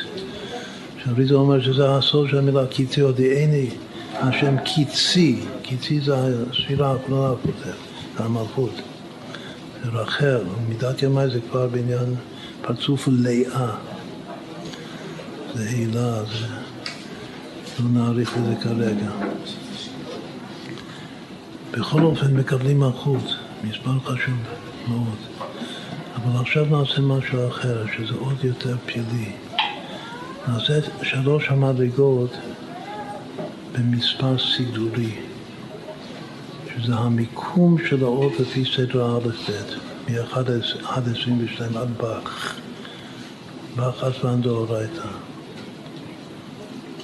22 אותיות כנגד 22 מספרים מ-1 עד 22. א' זה 1, ת' זה 22. מספר סידורי קוראים לזה. אז 10, י' זה עדיין 10. וי' וד' המילוי של האות י' זה עדיין 20. אתה לא ישתנה שום דבר. אם נעשה את זה במספר קטן, זה כן ישתנה, בגלל שבמספר קטן, הי' זה כבר לא 10, הי' זה 1. אבל במשמע סידורי, היוד זה 10, ויוד ועבדלת זה 20. אז לגבי היוד, ומה שכתוב כאן, מה שהרב לויק אומר, שזה היוד והמילוי של היוד, זה לא משנה אם עושים את זה במספר ההכרחי, זה הביטוי שזה הרגיל, הגרמטיה הרגילה, או שעושים את זה במספר סידורי. אבל ברגע שנעשה מילוי של מילוי, זה כן משנה לגמרי. למה? בגלל המילוי של הדלת של היוד, שם השינוי. היוד של היוד זה עדיין 20, הוו של היוד זה 12, עד כאן זה למד ב' נדיבות חוכמה. אבל מה שאחרת זה דלת למד ת'. הדלת זה אותו הדבר 4, אבל הלמד זה כבר 12, לא 30. הת' זה 22, לא 400. אז כמה זה, רק דלת, נעשה את זה פשוט, כמה זה דלת במספר סידורי, 4, 12, 16, ועוד 22, כמה? רק דלת זה 38, כן? עכשיו, זה 38, ו-Y זה 20, ו-W זה 12. אז כמה זה, המילוי של האות יוד? זה 70. זה כמה שנים חי באמת ימי שנותינו בהם 70 שנות לדוד המלך. עכשיו, אז מה זה האות? זה 10. והמילוי של האות זה 20. והמילוי של המילוי זה 70. זו סדרה מאוד יפה, זה כמו 127. זה כפול 10. 10, 20, 70, כמה זה ביחד? 3 מדרגות. אז קודם זה יצא מלכות, זה יפה מלכות. אבל עכשיו זה יוצא 100, יופי, מלך ביופיו. תחזן עינך, זה יוצא שלמות. מיוד הגענו ליוד בריבוע, לשלמות של ההתקלדות של יוד פעמים. אבל לא רק זה, אמרנו שעד היוד וו של היוד במילוי המילוי זה שווה המספר הסידורי והמספר הרגיל. שיוד וו זה כמה? זה 32. מה ששונה זה הדלת, כן? כל היוד במילוי המילוי שווה כמה?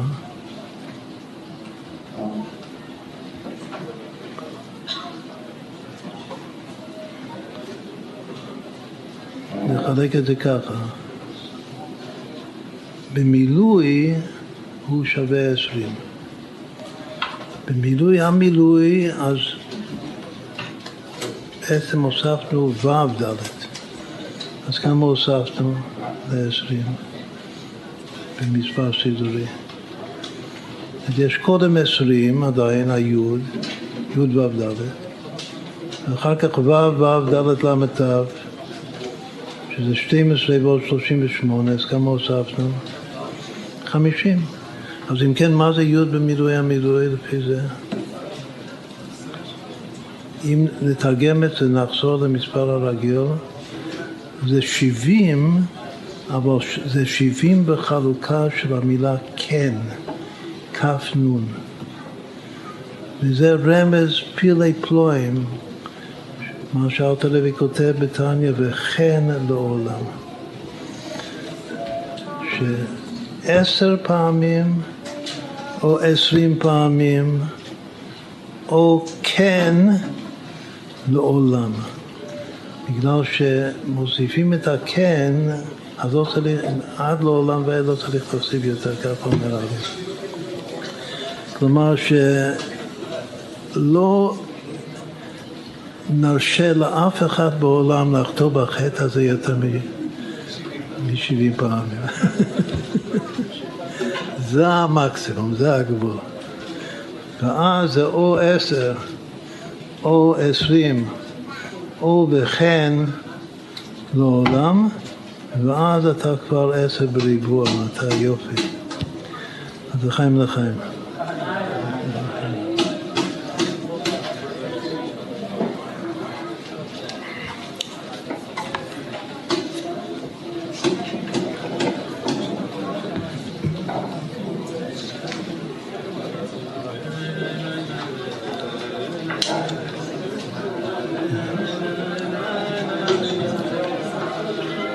Yidam bamba ya ya yidam bamba ya ya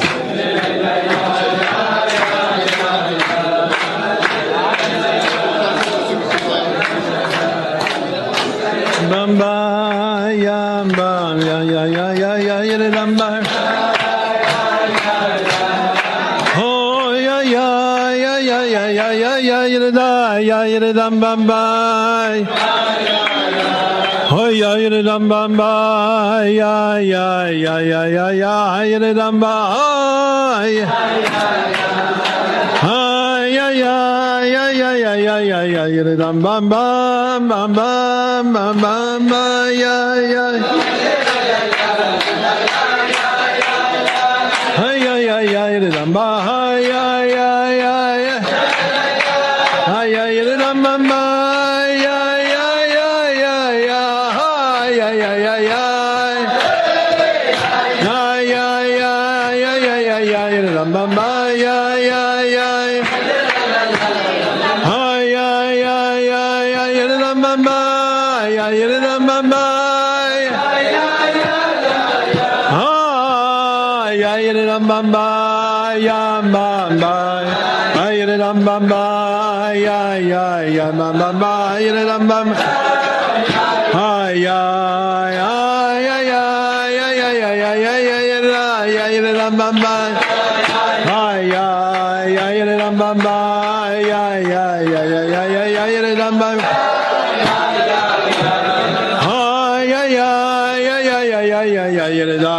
Yeredam bam bam bam bam bam. Ay ay ay ay ay. Yeredam bam bam bam bam bam. Ay bam bam. Yeredam bam bam bam bam. Yeredam bam bam bam bam bam. Ay ay ay. Yeredam bam bam bam bam bam. Yeredam bam.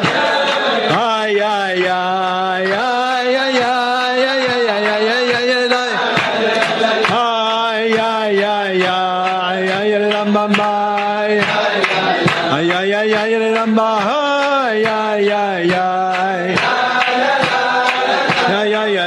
Yeah, yeah,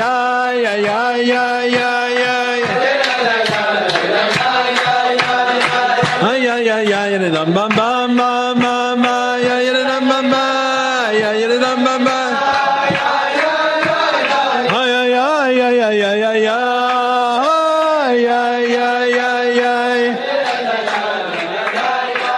ya ya ya ya ya ya le dam bam ba ya ya ya ya le dam bam ba ya ma ya ma ya ba ba ba ya le dam bam ba ya ya ya ha ya ya ya ya ya ya ya le dam ba ha ya ya ya ya ya ya ya ya ya ya ya ha ya ya ya ya ya ya ya ya ya ya ya ram ba ya ya ya ya ya ya ya ya ya ya ram ba ya ya ya ya ya ya ya ya ya ram ba ya ya ya ya ya ya ya ya ya ya ya ram ba ba ba ya ya ya ya ya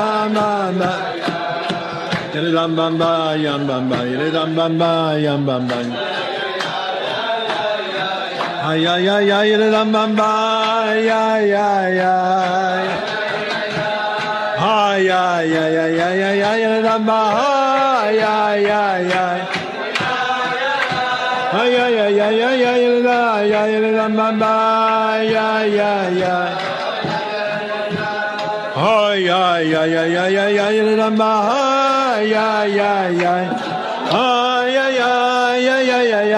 ya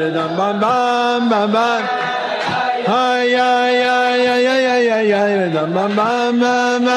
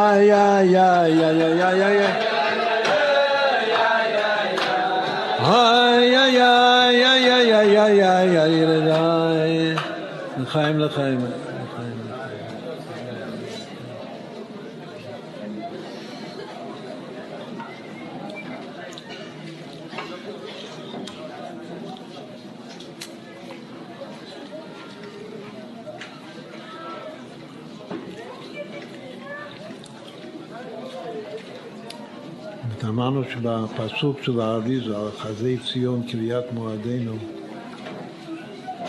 יש חזי מילים, הכל זה חזי. וכמה שווה חזי? 20. זה 20 מילים ו20 בגימטריה חזי, תיקון היסוד, הרעות הדליבה, נקודת ציון, חזי ציון. זה בעצם 20 פעמים שכתוב בתנ"ך, שזה המעשה מרכבה. את הקבלה הראשונה לפני האריז זה מעשה בראשית, והקבלת האריז זה מעשה מרכבה. לגבי תיקון הברית, אז הוא כתב שהמספר של התיקון של המעשה מרכבה שבברית, הצלם הפנימי של הברית, שקשור לברית, זה 20, המספר 20. בגימטריה כתר.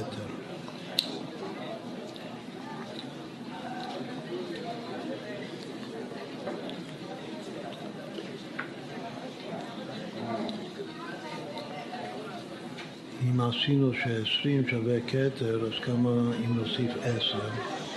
כמה שזה המילה 10? זה 570. אז כמה זה 10 או 20, כלומר נחבר אותם ביחד, שתי הבחינות. החוכמה הגלויה והחוכמה הסתימה. אז נקבל 1190. מי זוכר את המספר הזה? מספר חשוב מאוד. זה שווה, הנה ישכיל, כוח המשכיל אמרנו. צריך להגיע. הנה ישכיל עבדי ירום בניסה וגבה מאוד. הפסוק העיקרי בכל התנ"ך על מלך המשיח.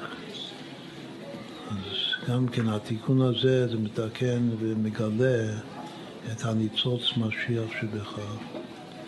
שבשביל זה צריך גם את החטא וגם את התיקון. המשיח לא בא בלי החטא, בלי הנפילה. היה ירידה, צריך להיות דווקא ירידה צורך עלייה. והעלייה זה בעין ארוך. והנה ישכיל עבדי ירום בניסה וגבה מאוד. דיברנו על תיקונים, תיקונים שכל אחד יכול להבין מה זה ולהשתדל לעשות את זה, אשר ברא אלוקים לעשות לתקן. אז קודם צריך לדעת מה התיקון. אז אמרנו שלגבי העניין הזה, שזה עניין עיקרי ויסודי, עניין היסוד, אז יש מועדנו, זה החסידות של פאברנגן, עם לחיים, ויש תורה, מאוד יש הצדקה, כמו שגם כן כותב באיגרת התשובה, חטאך בצדקה פרוק, פסוק בדניאל, שיש לאדם חטא, גם הוא בעיקר החטא הזה, שהוא ינתקו. אז התיקון זה צדקה, ולכן בדורות שלנו לא שמים כל העצומות שהוא כותב, אז בהשגחה פרטית, שזה סוד ישראל, ילידת הדורות. אמרנו שכהן זה עליית הדורות, וישראל זה ילידת הדורות. מהראש לעקב, לכן השם יעקב נשאר אחרי שהוא קיבל את השם ישראל, שכל הזמן יש תנועה מהראש לעקב, מישראל יעקב, מהצדיק לבינוני של התנא.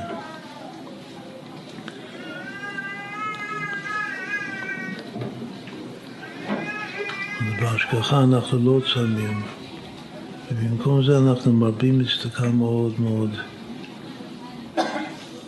אור בעד אור, וכל אשר ייתן לאיש בעד נפשו, האדם נותן בשביל רפואת נפשו, הכל לצדקה. הצדקה היא המצווה שמקיים הקדוש ברוך הוא בכבודו ובעצמו. רחבה, שעל זה כתוב, מסביר את זה באיגרת הקודש בספר התניא, רחבה מצוותך מאוד, המצווה שלך, שאתה מקיים בעצמך בכל רגע שאתה מהווה מחדש, בכל רגע תמיד מעשה בראשית. והיא רחבה מאוד, הכוונה שזה מגיע למרחב העצמי, שזה ההיעלם שאינו במציאות, ומגלה את השלימות. לא בדרגה של אברהם הראשון, את הידם שישנו במציאות, אלא על ידי הגיעה בעבודת הצדקה השקט בבטח עד עולם. זה ההלם העצמי שאינו במציאות, כל עצמות ההלם הנפש.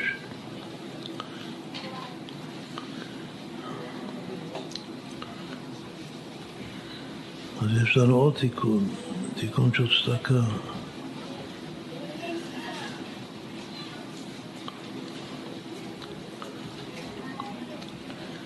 מה הרמז?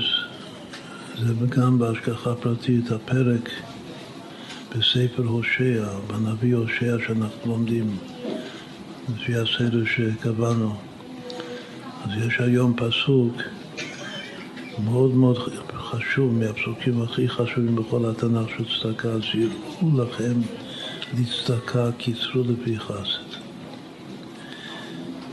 זירעו לכם לצדקה, הצדקה זה זריעה, שזה תמון באדמה, לא רואים עדיין את התוצאה, צריך לחכות עד לעתיד לבוא שיתקלה השכר, ששכר מצווה בהי עמלק, כלומר שהגילוי, שזו הקצירה, זה לא נמצא בהי עלמה, אבל לעתיד זה יתקלה ברוב עוצמתו. זה נקרא קיצרו לפי חסד.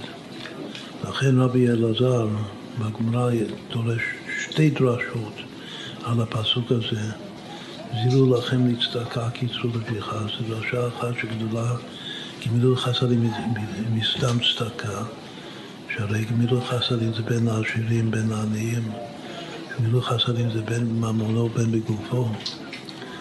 אז זה נקרא קיצור שצריך להתחיל מצדקה, זירו לכם לצדקה, אבל הקצירה, הגילוי של התכלס זה החסד,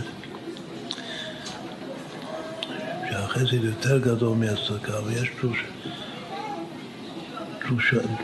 דרוש אחר שהוא דורש, שאומר שאין הצדקה משתלמת אלא לפי החסד שבה. לפי הדרשה הראשונה זה שני דברים, שגדולה גמילות חסדים יותר מהצד, אבל לפי השני, שזה הדרוש העיקרי שלו,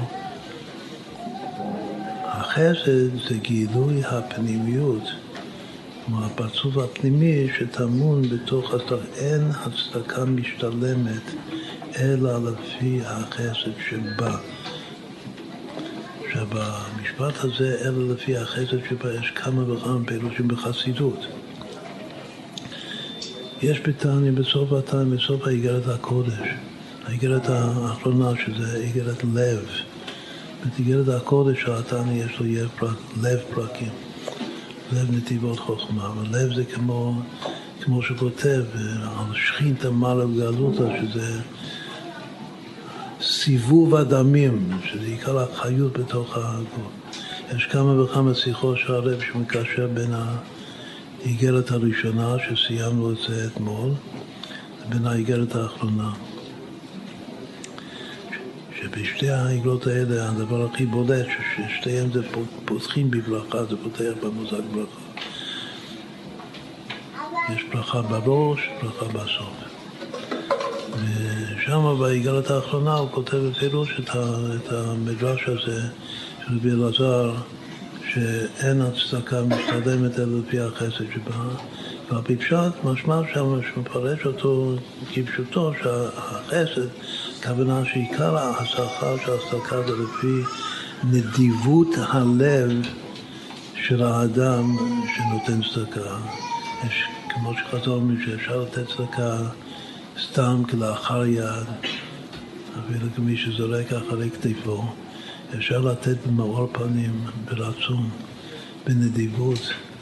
אנחנו עם נדיב, בת נדיב, ביתו של אברהם אבינו, עמוד על גמילות חסדים.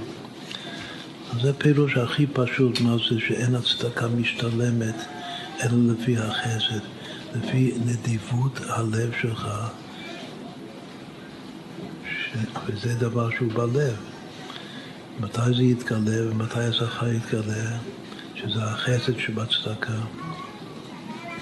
לעתיד לבוא, זה גילוי אור אין סוף הסובב כל המקרא, כמו מסביר שם. סובב כל המקרא זה כמו סביב, סביב, סובב, סובב, הולך הרוח. הדם שמקשר יחד כל האיברים, כמו שהסברנו קודם לגבי תיקון כל איבר, שיש חיבור בין האיברים. מה עוד פירוש שיש?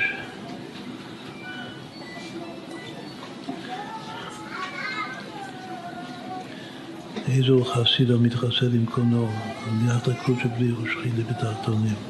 אין מצווה שכל כך מייחדת את השם והשכינה, שזה הסובב והממלא, כמו מצוות הצדקה. לכן היא המצווה הכללית. בירושם מסתם מצווה זה צדקה, לעשות מצווה זה לתת צדקה. מה החסד? החסד זה שאתה לא חושב על עצמך בכלל, אתה לא חושב על עצמך בכלל, וגם לא על הנדיבות הלב שלך בכלל. אתה עושה את זה בשביל, אתה חסיד שמתחסד, אתה עושה חסד עם הקודש ברוך, אתה גומל חסד עם הקודש ברוך הוא, שאתה מייחד אותו, אתה מקשר אותו לשכינה שלו. הפירוש חשוב בחסידות, מה זה אין הצדקה משתלמת אלא לפי החסד שבה. כמה אתה מכוון לשם שמיים, שכתוב בתניא, זו דרגת צדיק, שלא חושב על עצמו בכלל. יש עוד פירוש, יש עוד כמה וכמה פירושים, מסתפק בשלושה פירושים, שהפירוש השלישי הוא די קרוב לפירוש השני. הפסוק אומר בתהילים, לך עד נלך השם חסד, שאתה תשלם לאיש כמעשהו. זה הפירוש של בר שם טוב הידוע.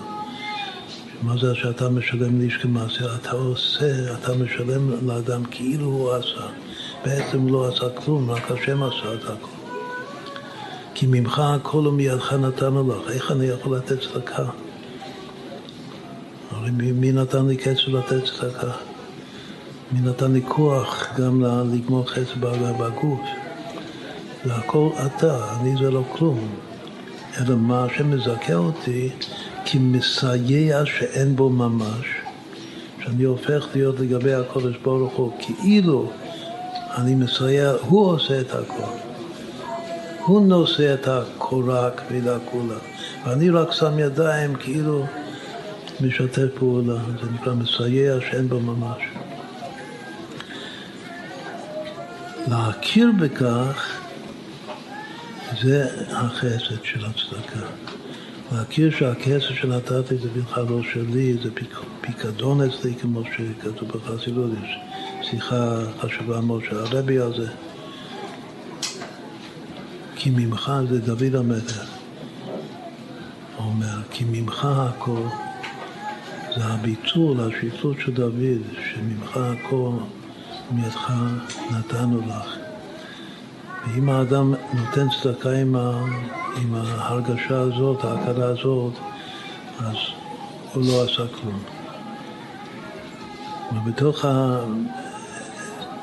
זה המילה חסד במשמעות של הכנעת היש לי גם.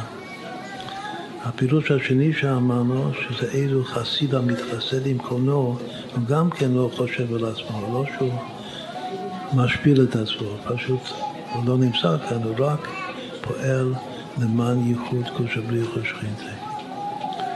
אם זה הפירוש הראשון, שזה הפשט, שזה נדיבות הלב, אז זה אתה בעצמך. יש פה אתה בעצמך, נדיבות הלב, ויש אני לא עושה כלום בכלל. הכל זה השם, הכסף זה השם, הכוח שלי זה השם. המחשבה שלי גם לתת על מישהו, הכל זה השם. להכנעה. והפעילות שאיזו חסיד המתחסד עם קונו, זה המצק עכשיו. אמרנו שהפסוק הזה, זירו לכם להצדקה, קיצרו לפי חסד, שווה בדיוק 10-20. אז זה רמז יפהפה שתיקון הברית זה צדקה. עם התודעה השלמה של מה שעכשיו הסברנו, החסד שבתוך הצדקה. סתם צדקה זה היסוד, הוא נותן צדקה למלכות בקבלה, זה צדקה. לכן מבצע צדקה שהרבי, אנחנו שמים את זה ביסוד, זה תיקון הברית. הצדיק נותן צדקה לצדק. יש צדיק וצדקה בצדק. צדיק זה היסוד, צדיק זה המלכות, ושהיסוד משפיע על המלכות זה נקרא צדקה. אבל חסד זה אברהם, בגלל שהיסוד צריך לקבל את החסדים שמתפשטים מאברהם אבינו, מהחסד. שזה פסוק של היום בנביא שלנו, הוא שווה, הנה יזכיר, צריך להזכיר את הדבר הזה. הנה יזכיר עבדי ירום ונישא בגבם רום, ששווה 10 + 20. אז אם כן, יש לנו 3 תיקונים, להתוועד, ללמוד תורה ולתת הרבה צדקה. אז ודאי וודאי לא צריך לצום, עד הרב צריך עוד הפעם לומר לחיים. השם יעזור שגם בתשעה באב.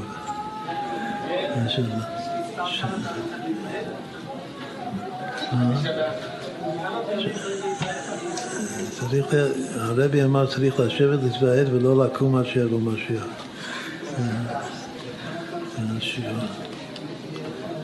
עכשיו יש עוד משהו שזה קרוב לתורה אבל זה אחרת.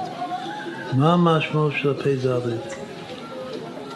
נחזור למספר הזה, למה פ"ד צמוד? מה אומר המספר? איך האריז"ל בעצמו שהוא אמר את הפ"ד?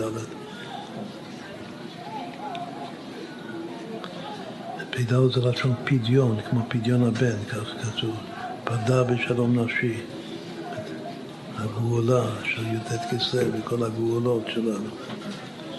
אבל מה זה אומר המספר הזה? האריז"ל אומר שפ"ד זה לכוון 4 פעמים שמקה. מה זה 4 פעמים שמקה? זה בניין פרצוף לאה. לאה, בשמקה יש 4 מילואים כנגד אבסג מהפן של שם הוואי. רק שאבסג זה 2 מילואים שונים. היות שאין ו' בשמקה, לכן יש בתור מספרים שונים יש רק כסא, וכמג וכנא. אבל אם רוצים לכוון את זה כנגד אסמב, שזה יסוד בכתבי אריז"ל, אז צריך פעמיים כסא. כסא, יש כסא אחד כנגד אב, וכסא שני, את המילוי שנקרא מילוי יודין. יש את המילוי יודין כנגד אב, שזה החוכמה, יוד ששם הוויה, יש המילוי יודין כנגד סג, שזה הילה, כלומר שבטרם לעין זה אותו מילוי כפול. ואחר כך כמג, שזה המילוי אלפין, שזה לכתוב את ה-ה' זה כבר בוו, כנגד הוו זה שם מה, אבל כאן אנחנו מדברים שם אקיה. ויש את הכנא, קנ"ה, שזה כותבים את האות ה', שזה המלכות, שווה כנא. כל 4 ביחד זה סוד יתרו. 616. כסא, אם זה רק 3, שזה כסא, כמא, כנא. כנא זה כידוע זה תנא, תנא אותך לשמיים.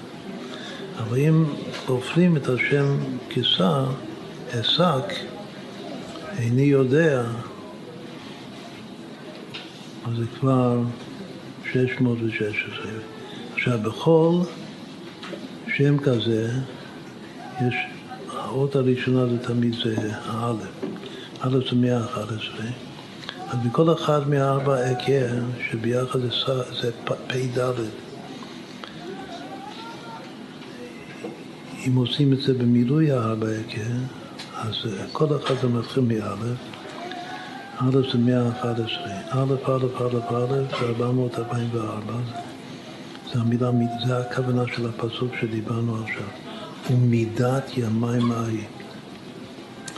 כי צי זה פרצוף לאחר, אבל מידת זה 4 אלפין של 4 שמות אקיה, שבפשוט זה הפי ד' צומות של תיקון הברית, וזה בעצם זה הנהים של אימא שבתוכם מתלבש המוח, המוחין של זה. זה עד כאן אמרתי אותיות של קבלה. עכשיו, פרצוף זיה זה נקרא סעט, הסבירה הריזה. זה קשור לאיגרת הקודש שגם בהשכחה הפרטית עמדו היום בתניה. שזה קטונתי מכל החסדים ומכל האמת שיעקב אבינו. הוא כותב שם שכל מי שהשם עושה איתו חסד, וגם כן הולך השם חסד, שאין הצדקה משתלמת לפי החסד שבה. החסד זה אברהם שהוא עושה איתך חסד ומחבק אותך. הוא כותב שהחסד שהשם עושה איתנו, שהוא חסד זה כהן, שכל הזמן עולה, מעלים בקודש, אז זה ביתר שאת והגביה למעלה. אז עוד דוגמה מצוינת של בלייביק תופס את זה, ומסביר שזה הכל שייך את הארבע המילים האלה, שאת והגביה למעלה, זה כנגד הארבע א' של פרצוף זיה, שהיא נקראת שאת. להתרומם בנפש זה פרצוף זיה. וזה החסד שהשם עושה, ואז אנחנו צריכים להיות שווה רוח למטה, מה שכותב שם, וצריך להגיע למדרגה של כלו ועין ואפס, שגם מדייק את זה לבלייבק. לא עין אפס, שזה, הוא לא כותב מה זה, אבל כנראה שזה 3 ג' ראשון שבקטע. לא, זה ביטול הרצון באופן מוחלט, זה תיקון הרצון. עין זה תענוג רשת עין, ואפס שאין תפיסה כלל, אפס זה אינו תיקון אין תפיסה. ואין תפיסה, איפה יש אין תפיסה בכלל, מחשבה תפיסה בכלל, זה רשת לא ידע ולא יתידע. זה אמונה פשוטה. אז עוד הפעם, על ידי השם עושה איתנו חסד, והתכלס שלנו, שזה סימן שהחסד הוא חסד של הקדושה של אברהם אבינו, שאנחנו נעשים שהרוח למטה, בגלל השאת, מה שהשם נשא אותנו, הגביה אותנו, שזה כמו ירום ונישא וגבה, כך הוא מסביר. באותו פסוק של משיח, הנה יזכיר עבדי ירום ונישא וגבה מאוד, שאת והגביה למעלה, כנגד 4 אלפים, אנחנו מגיעים לתכלית, של הקטע של לא ועין ואפס, שזו הנקודה העיקרית של האיגרת בהשגחה פרטית. אמרתי בקיצור את הרב לוי על האיגרת בעת קטונתי עכשיו, שתסתכלו שם. עוד תיקון אחד של הברית ונסיים את זה. אמרנו שיש תיקון של להתוועד ויש תיקון של תורה, ויש תיקון של צדקה. זה הכל דברים עצמיים לגמרי, כל אחד הוא עצמי. ומה עוד יש? יש עוד דבר שזה כמו תורה, אבל זה קובע ברכה לעצמה.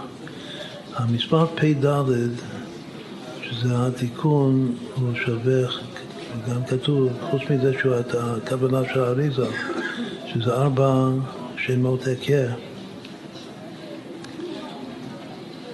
לפי רב לייביק זה נקרא שהשם עושה חסד, להכיר בחסד של השם, שהוא מגביה אותו בסעט והגביה למעלה, במיזריות, חודו, להגיד את תכלית השפלות.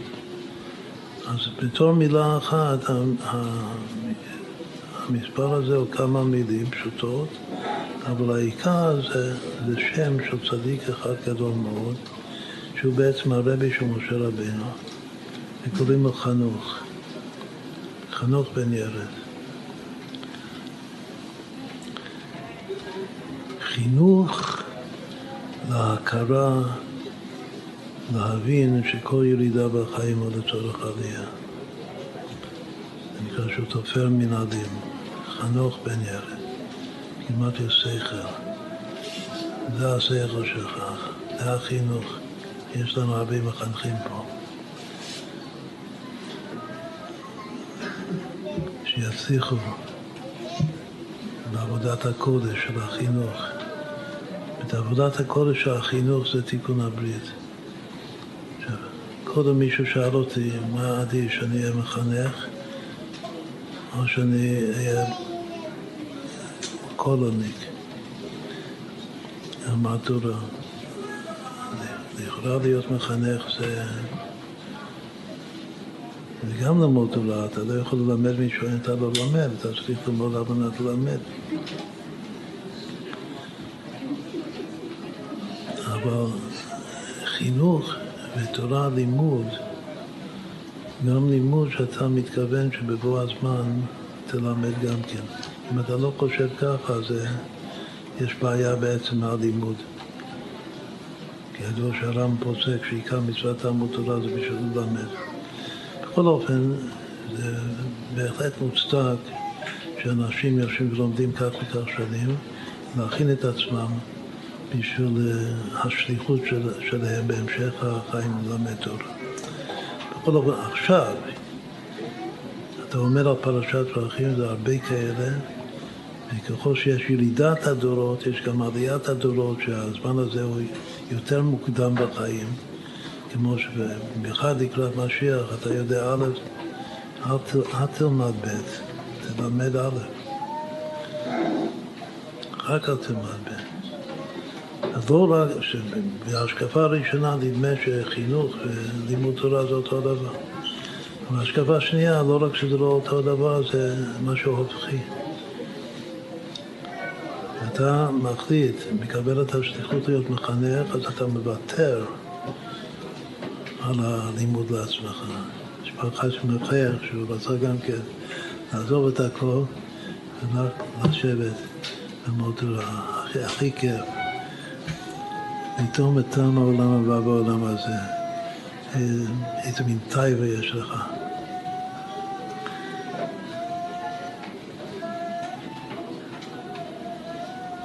חנוך כתוב בקבלה הוא ממתתת, הוא נער, להתעסק עם נערים, להתעסק עם חטאת נעורים של התלמידים שלך, ושלך בעצמך.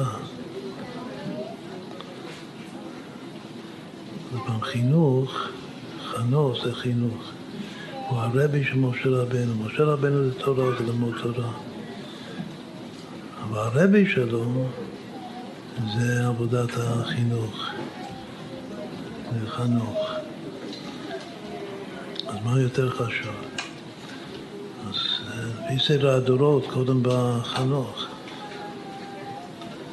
עכשיו, להתמסר לחינוך, החשבון, הלימוד תורה של עצמך,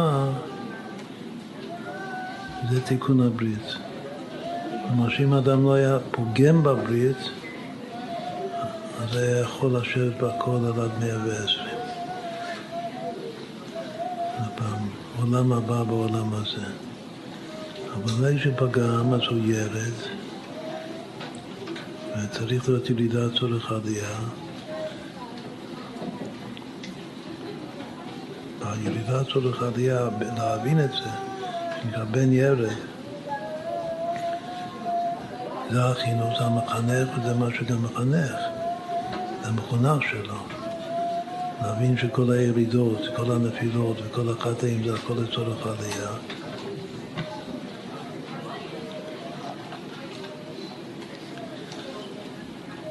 וזה התיקון הרביעי של תיקון הברית.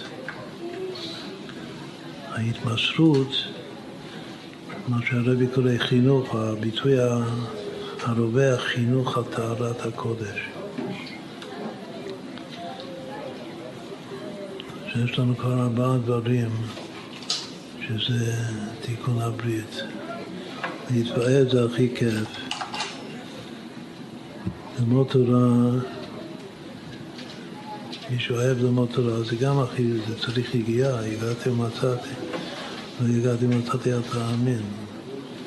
אבל הרבי בכה שלא היה צריך הרבה יגיעה בשביל ללמוד תורה. צריך דווקא יגיעה. ולתת הכל, וכל אשר לאיש ייתן בעד נפשו. הכל לתת הצלקה, תוך כדי ידיעה שכי ממך הכל, ומידך נתנו לך. וצריך להתמסר לחינוך. עכשיו, חינוך זה גם כן, זה לא רק חינוך בכיתה, שאתה מחנך של איזה כיתה, את המטולה בישיבה. חינוך זה גם לחנך את כל הדור.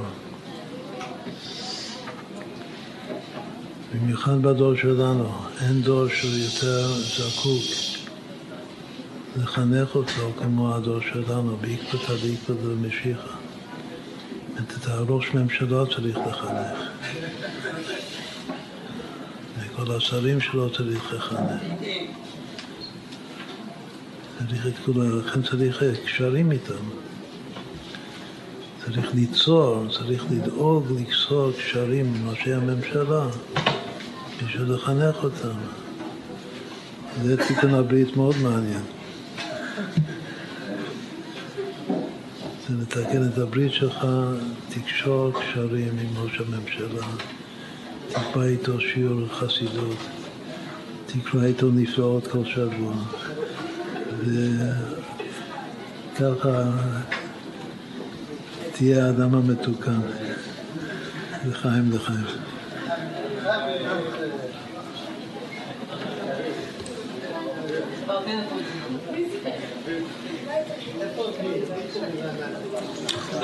אפשר לשאול את בועז, הוא יודע.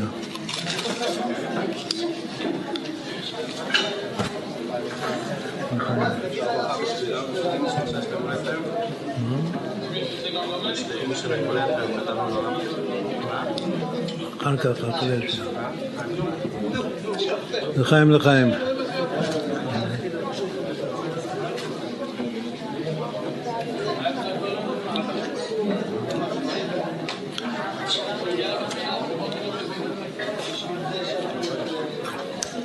יש עוד מילה פשוטה ששווה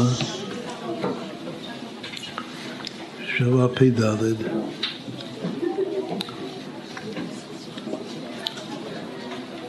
חלום. מי הוא בעל החלומות? יוסף. מה סימן מובהק של פגם הברית? חלומות זוועה, חלומות שקריים, כמו שכותב בפרק כ"ט בתניא.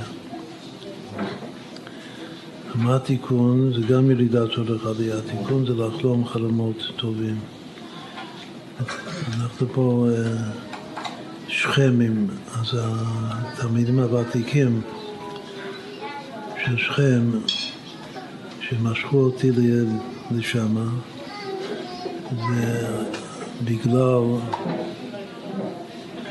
בגלל החלומות שלהם. הבינו שאנחנו פה בגלל החלום. החלום הטוב, ולהפוך, לפתור, צריך להיות פותר חלומות, כמו יוסף. פתרון חלומות, זה בעצם מגיע כל כך עמוק בלא מודע, בתת מודע של הנפש, שהוא מגיע למקום של הפגם. זה מופיע בתוך החלומות. ההיעלם שישנו במציאות ודאי מופיע בתוך החלומות. החידוש הוא שאפילו ההיעלם שאינו במציאות משתקף בחלומות. ויוסף יודע לפתור את החלום, לכן הוא נקרא בעל החלומות, הוא בעל הבית על החלומות, וככה הוא מתקן את הפ"ד, כך הוא מתקן את הברית, אז לחיים לחיים.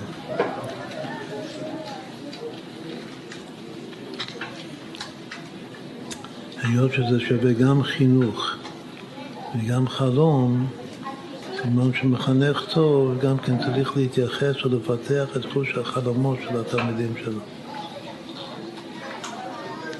זה חלק חשוב מאוד של עבודת החינוך.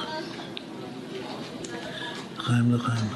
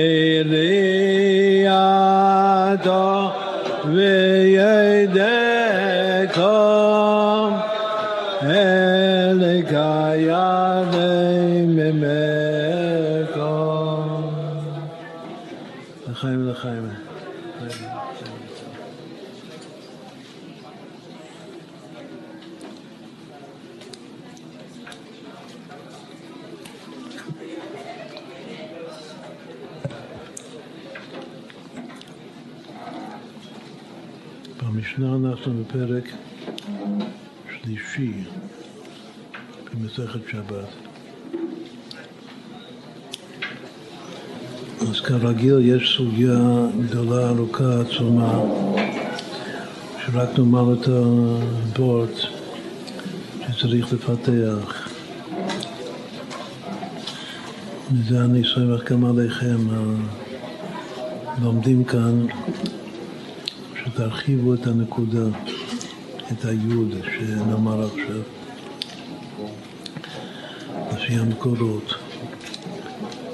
הסוגיה, שיש כמה נושאים בפרק הזה, התמנה, בעיקר כסף מתחיל, אבל באמצע הפרק, במשנה יש נושא שהוא מאוד יסודי, שזה ההבדל בין כלי ראשון לכלי שני לגבי בישול. ההלכה נקבעה שכלי ראשון מבשל וכלי שני אינו מבשל. ויש בזה הרבה פרטים, הרבה מדרגות שונות.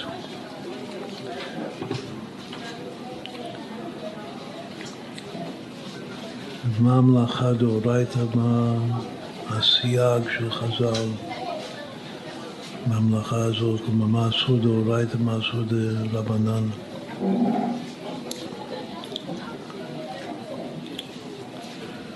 וכמובן שהמושגים האלה, כלי ראשון, כלי שני, זה אפשר מיד להשליך את זה לעוד הקשרים.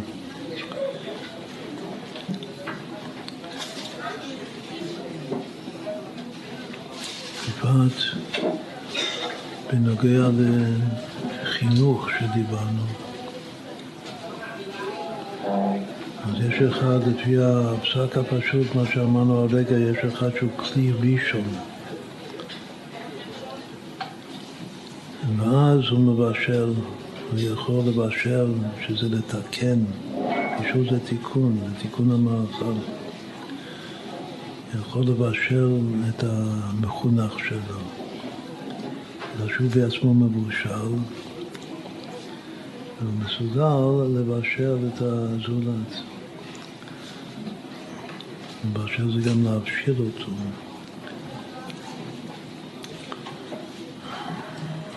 שלא יהיה בוסר. שזה גם לבגר אותו. שהתפקיד של המחנך זה לבגר, ידוע שבגרות בגימטריה תורה, כל התורה כולה זה בשביל להגיע לבגרות.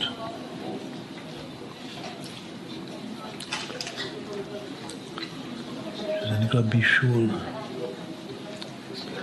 אבל אם אתה כלי שני, אם המחנך הוא רק כלי שני, אז אין לו כוח לבשל. יכול להיות שיש לו כוח לחמם קצת, עד כדי כך שהוא מביא את המחונך שלו לידי יד סולדת. אבל יד סולדת זה עדיין לא בישול, ככה כתוב.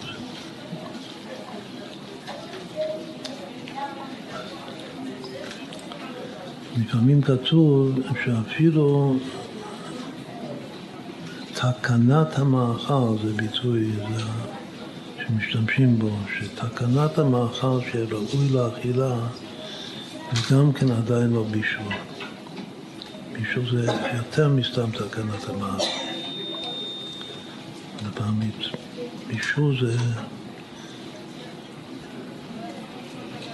משהו שלם, זה שלמות, תכלס.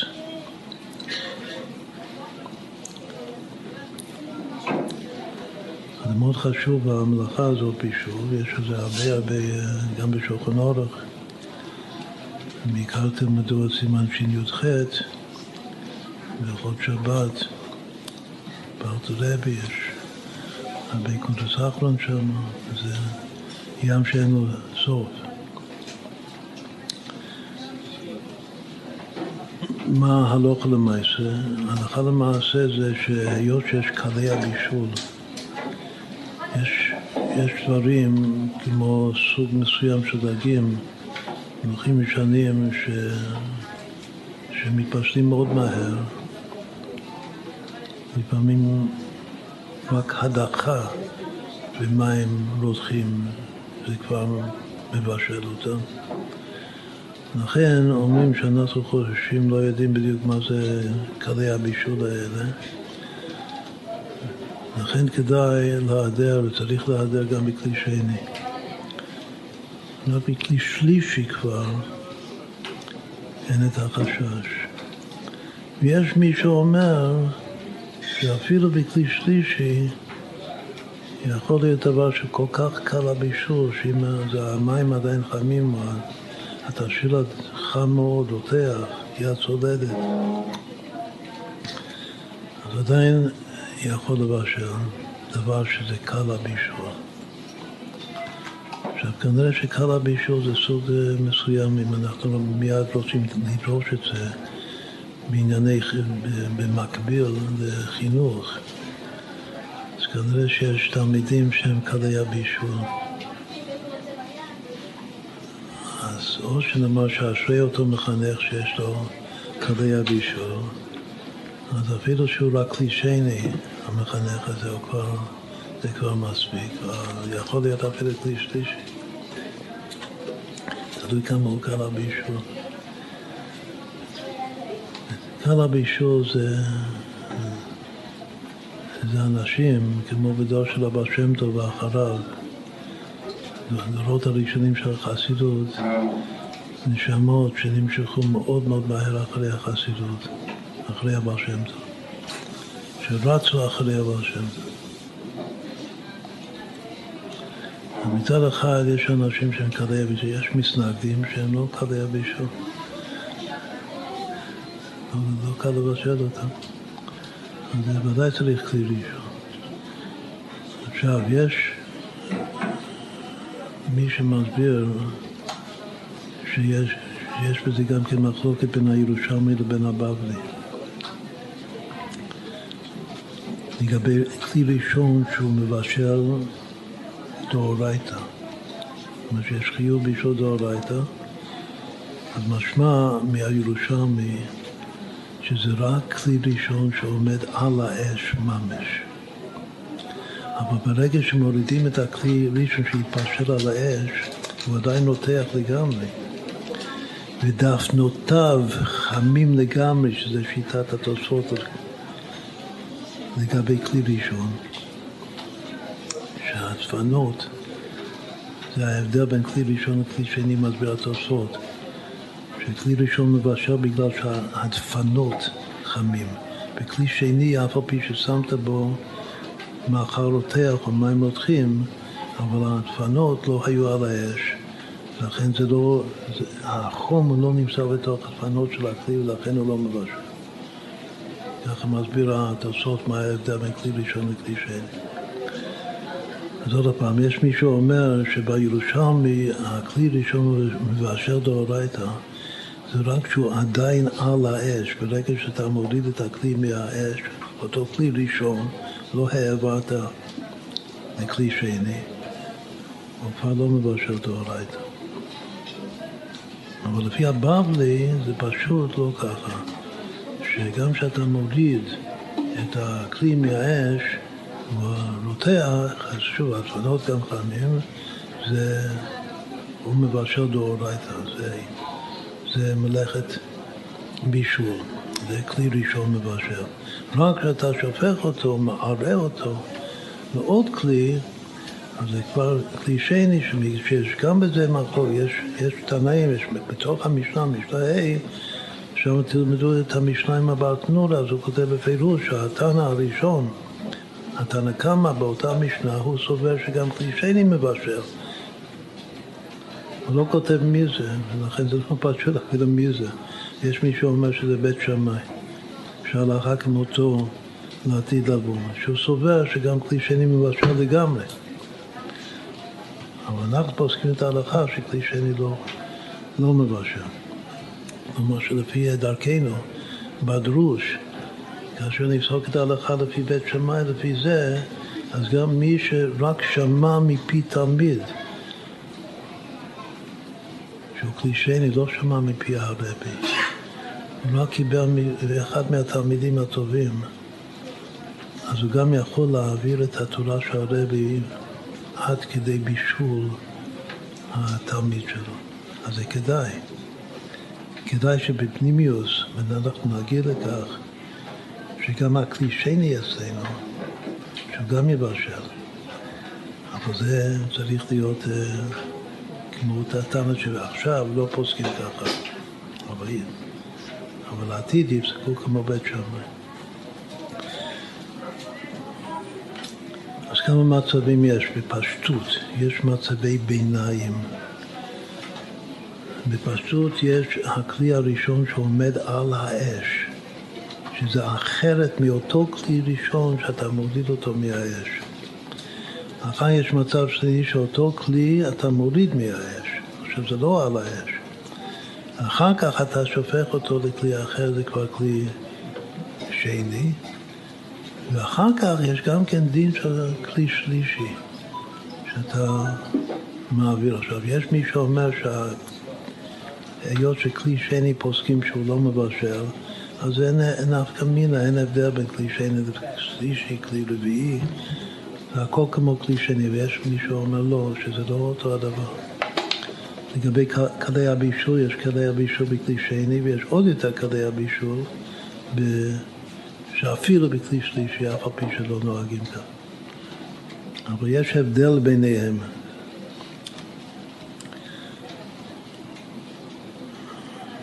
לא ראיתי מישהו אומר שיש עוד מדרגה של הבדל, שזה כלי רביעי.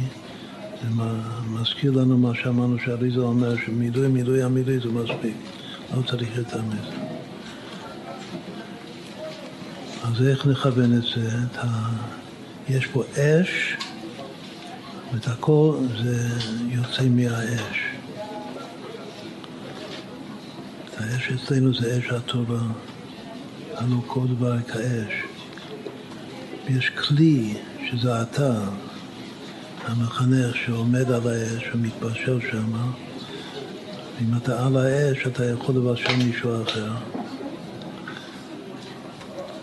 ויש שכבר שאתה רותח עדיין מהאש, היית עץ הרבי. אתה רותח מהאש, אבל כבר אתה לא עץ הרבי, הורידו אותך משם.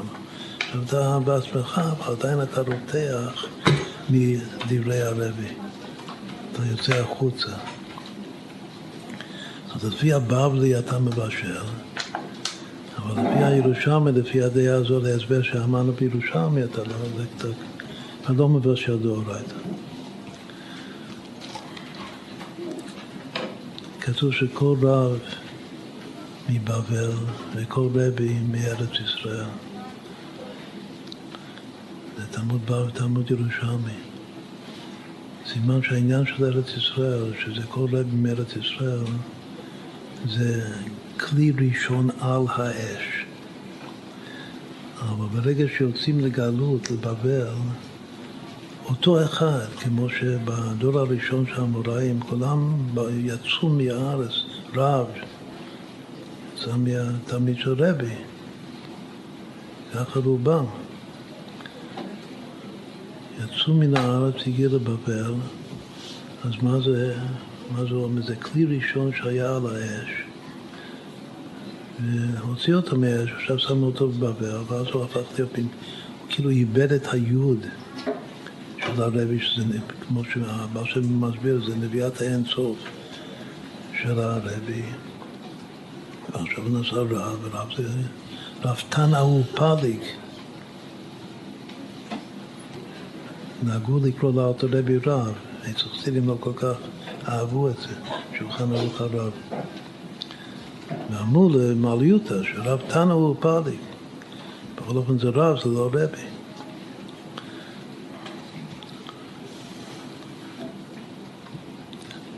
הכלי ראשון שעומד על האש, את האש הוא וחי וחד בון בעולם האצילות. הכלי ראשון שעומד על האש הוא וגמוי חד בון, שזה כן, גמוי זה כלי. אז אם הוא עדיין עומד על האש, הוא באצילות, והכל זה אחד. וככה זה רבי, זה היות של רבי, שכל רבי מארץ ישראל. שזה הכלי ראשון שעומד עדיין על האש. ברגע שהורדת אותו מהאש, אז אותו כלי, אבל עכשיו הוא בעולם הבריאה, לא על האש. ויצא מתחום האצילות, הוא הגיע לעולם שאחרי זה. עכשיו זה בדיוק ההבדל בין ארץ ישראל לבבל. כתוב שארץ ישראל זה האצילות, זה האחדות, זה רשות היחיד, ובבל זה כבר התחלת רשות הרבים. זה כבר גלות, מפני חטאינו גלינו מארצנו. לפי זה מה זה כלי שני, שעל פי על פי ההלכה הוא לא מבשל, זה יצירה. יצירה זה נער, כמו חנוך שדיברנו קודם ממתתת. יצירה זה מידות. יש רעב שכולו הספיילוס. הוא לא רעב ולא רבי. אחד שהוא רק הספיילוס, הוא יכול להיות כאילו התרה של האש מתהלכת, אבל לסגור נשברת לא שווה כלום, בתור מחנך לא שווה שום דבר, הוא לא מבשל, זה רק עולם היצירה, זה בלי מוכין, צריך להתלהבות. עלי מישהו כן מתבשכים, עלי מישהו כן מתבשכים, כן. ויש גם אף אסיטיב, שאף אסיטיב זה הכלי שלישי. עכשיו יש דעה שאפילו הוא, אם היה צוללת עדיין, יכול לבשל דברים שהם קלי הבישול. אז יש ארבע מדרגות, זה מבנה מאוד מאוד יפה כנגד יודקי ברקי, אז בוודאי ובוודאי שאפשר לפתח את זה הרבה. נאמר עוד כמה פרטים. מה לגבי עירוי? אם אני לוקח את הכלי ראשון, מערה אותו, העירוי מתוך כלי ראשון, יש לו דין של כלי ראשון או דין של כלי שני. בתוך העירוי. מחלוקת. זה לא פשוט. אז גם כן צריך להבין את זה בחינוך, בלימוד תורה. אם אני מעביר, תוך כדי תהליך, כלי ראשון, שאני עכשיו מעביר ידע או מעביר השכלות והשגות בדרך של עירוי. לפעמים יש ללמד שאתה ממש, אתה שם על האש. יש גם ללמד שאתה כבר לא ילד שאתה רותח, ויש להערות, סוגיה שלמה. יש עוד סוגיה שלמה, מה לגבי כלי כמו מצקת, שאני שם כלי בתוך הסיר או בתוך הכלי הראשון. יש לו דין של כלי ראשון, פעם אני שם מצקת בשביל להוציא אוכל מתוך כלי ראשון. עכשיו מה שנמצא בתוך המצקת, בתוך הכלי הזה, יש לו דין של כלי ראשון או דין של כלי שני. זה מחלוקת, מחלוקת בין האחרונים.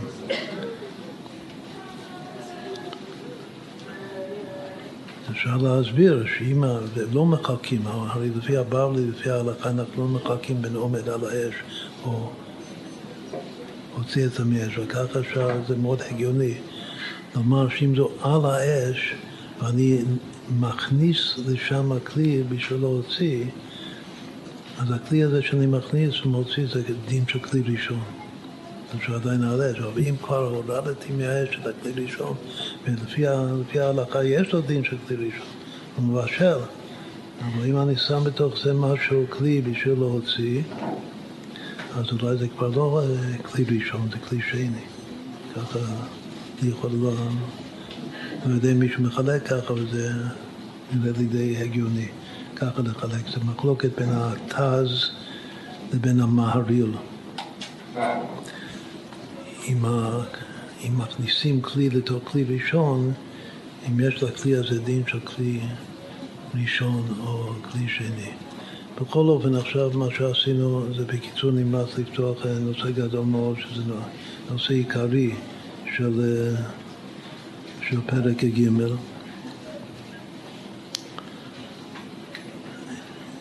יש עוד כמה נושאים שאני רק אומר את זה בקיצור, להפשיר. האם להפשיר שמן זה הבישול שלו או לא הבישול שלו, זה גם מחלוקת בגמרא. בישול, יש בישול גמור ויש להפשיר, שיש מישהו שלהפשיר זה גורנישט, זה שום דבר, זה לא בישול בכלל, ויש מישהו שלהפשיר זה גם בישול, לפחות היית שמן. יש עוד מצב שנקרא שאתה שם משהו ליד גוף חם, כמו ליד מדורה, בשביל להפיג את צינתו,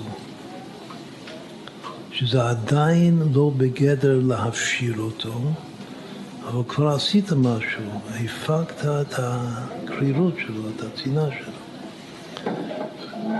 אז בעצם יש 4 מדרגות, שזה עוד איזה י"ק ו"ק. אם נאמר גם כן נוסיף, מה שאמרנו קודם שיש דעה, שתקנת המאכל זה עדיין לא בישול, אז זה כבר 5 מדרגות. שמלמטה למעלה יש קר. צוננים. צונן. יש מצב שאתה שם את הדבר הצונן ליד אש, ליד חום, רק, ואתה גם שומר עליו, לא יהיה מדי זמן, רק בשביל להפיג את הצינה שלו. שזה משהו, פעות איזה תיקון משהו. זה מה שרצית לעשות. האם זה מותר או אסור? לכאורה זה מותר. יש משהו יותר מזה, שזה נקרא להשאיר אותו. במיוחד זה דין של שמן. משום מה אני רוצה להפשיר אותו בשביל לסוך אותו או משהו אחר. יש אחר כך יותר מזה, שזה לעשות אותו מתוקן למאכל.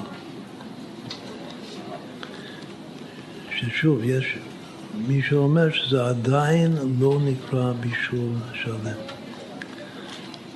יש תכליס שזה לבשל אותו, שזה...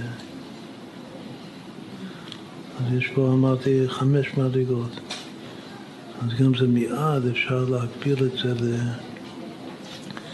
לתלמידים. אתה מורה, המחנך אמור להיות מקור של חום. ואתה מקבל אחד שהוא צונן, שהוא קר. השאלה עד כמה אתה מסוגל לחמם אותו. יש אחד שרק מסוגל, וגם זה הסר, להפיג את הצינה שלו, שלא יהיה כל כך קר. קר זה כופר, כפור. יש להפשיר אותו. יש להכין אותו שהוא ראוי למאכל. ויש לבשל אותו. אז שוב התבוננות שלמה במלאכת החינוך. אם לבשל אותו, לגמרי זה האצילות. אבל לבשל אותו לגמרי זה כמו כלי ראשון שעומד על גבי האש. אז להכין אותו למאכל שעדיין לא לגמרי לבשל אותו, זה כמו להעביר את הכלי ראשון מאש, זה כבר עולם הבריאה. והמצב של פשרה, להפשיר זה כמו פשרה. פשרה עדיף מדין. אבל פשרה זה עולם היצירה. ולהפיג את הצינה שלו, זה עולם העשייה הרוחני. המצב שצונן שהוא קר, זה עולם העשייה הגשמי. הגשמיות והחומריות של העולם הזה. זה עוד נושא יפה. עכשיו יש, אני אומר, עוד משהו גדול מאוד בכמה משפטים קצרים שעליכם לפתח. עוד נושא של הפרק הזה זה שכמה וכמה דוגמאות של גזירה, הרי יש כלל גדול בחז"ל, חז"ל גוזרים גזירות, כמו החי דברים, בעליית חנניה בן חזקיה בן גוריון, שלמדנו בפרק א'. אבל הכלל אומר שאין גוזרים גזירה לגזירה. והנה בהלכות שבת מצאנו מלא פעמים שכן גוזרים גזירה לגזירה. כמו בפרק שלנו שאסור להשעות או להטמין מאכל, או העיקר הדין זה לגבי השעיה, להשעות מאכל על גבי דבר שמוסיף הבל, שמוסיף חום, גם בערב שבת. שמא, גזירה, שמא יטמין על רמץ, שזה גחלים עדיין בוערות, ואם היה מטמין על רמץ, אז עוד שמא אחד, שמא יחטא בשבת, ולכן אפילו בערב שבת, אז לכאורה זה גזירה לגזירה. אז איך זה מותר בשבת? איך עושים את זה? יש עוד כמה וכמה דוגמאות בפרק שלנו של גזירות לגזירות, שזה נגד הכלל. עכשיו, מסבירים האחרונים שדווקא בהלכות שבת, זה דבר שמאפיין את הלכות שבת. יש משהו בשבת שגוזרים גזירות לגזירות נגד הכלל, כלומר ששבת כאן זה יוצא מן הכלל.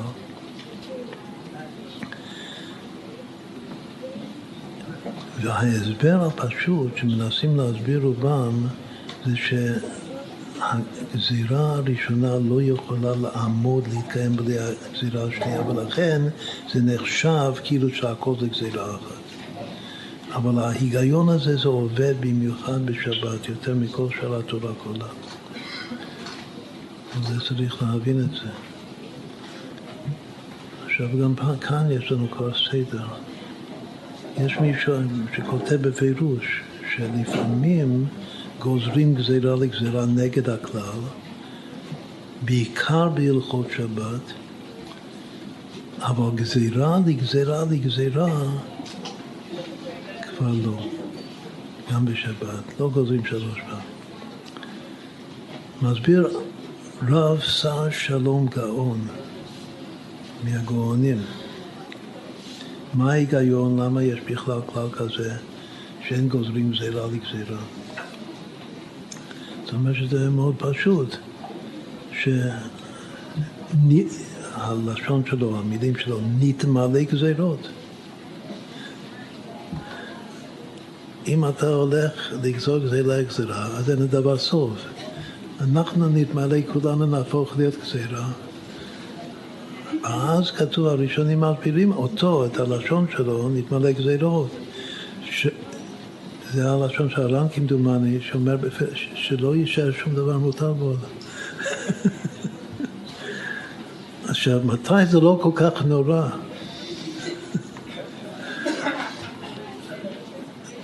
דווקא בשבת זה לא כל כך נורא, בגלל שבאמת שבת זה יום של מנוחה, שכל מלאכתך עשויה.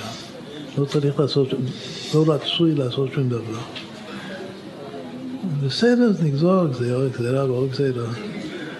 לא יש לנו שום דבר. רק לשבת ולנגן ניגונים, כמו שהסידורות של שבת אמר.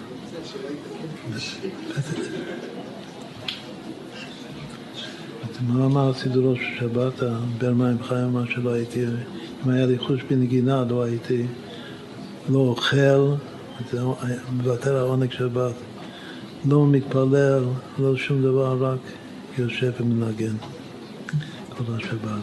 וכל שהתאילו לדבר על דברי תורה בשבת. לכן גוזרים גזירה וגזירה.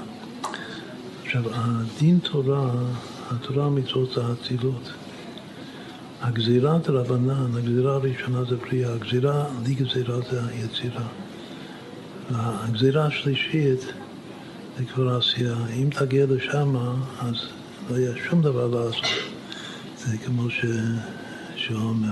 עכשיו, אם רוצים להקביל את הסוגיות האלה, בטבענו שיש סוגיה של כלי ראשון וכלי של כלים, ויש זה לא סוגיה שלמה בגמרא, אבל זה כמה דוגמאות כאן בפרק של לגזור גזירה, גזירה יש המון, יש איזה 10 טעמים, כאילו הסברים שונים מתי, בכל אופן אפשר לגזור גזירה גזירה. אבל העיקר זה מה שאמרנו, שגזירה גזירה במקום שהגזירה הראשונה לא תעמוד, לא תתקיים בלי השנייה, ולכן זה נחשב להכל לגזירה אחת. ויש הרבה לומדוס הגזירה לגזירה. אז הגזירה האחת, גזירה זה כלעבור כאנו, שאם רוצים להקביל יחד את הסוגיות, גזירה, לגזור גזירה, שחז"ל גוזרים גזירה, עושים, מה זה נקרא גזירה? זה נקרא לעשות סייג לתורה. ושמרתם את משמרתי. מאיפה לומדים שלא גוזרים גזירה לגזירה? יש כמה לימודים, אחד מהלימודים, הלימוד העיקרי הוא שמרתם את משמרתי, מכאן שיש מצווה לחז"ל לעשות סייג, ועשו סייג לתורה, זה הדבר, המשנה הראשונה בפרקי אבות. נבואו מתונים בדין, והעמידו תלמידים הרבה, חינוך, ועשו סייג לתורה. ומאיפה לומדים את זה ועשו סייג לתורה? הוא שמרתם את משפטי, לעשות משמרת למשפטי, ואיך תורשים את זה? משמרת למשפטי, אבל לא משמרת למשמרת. לא לגזור גזירה או גזירה. מספיק כלי ראשון, עד כלי ראשון, אתה גוזר גזירה, התורה, כאילו זה עכשיו שכל עמוק. שאומרים שחז"ל, אתם בוערים, התורה זה אש. אתם רוצים להנחיל את התורה לכולם. אז תדאגו שהכלי שלכם יהיה כלי ראשון, שהוא מבשר, שאתה תהיה כלי ראשון, לא תהיה כלי שני. אותו דבר רק בגזירה. אם אתה רק גוזר גזירה אחת, אז זה יתקיים, זה גם יתפשט, יש דין לגבי גזירות, שאם זה לא פשט בכל יסוד, זה לא תופס. אפילו שהבית דין שבא אחריו הוא קטן מהקודם. אם זה לא פשט, או שזה גזירה כזו שאין הציבור יכול לעמוד בו, זה לא תופס. זה בטל. זאת עוד פעם, תדאג שהגזירה שלך יהיה כלי ראשון, שזה עולם הבריאה. אפילו שזה עבר, שהעברת את זה מהאש, אבל גזירה לגזירה זה כבר סתם הספיילוס, חיצוני, וזה לא תופס, זה כל כלי שני שזה לא מבשר.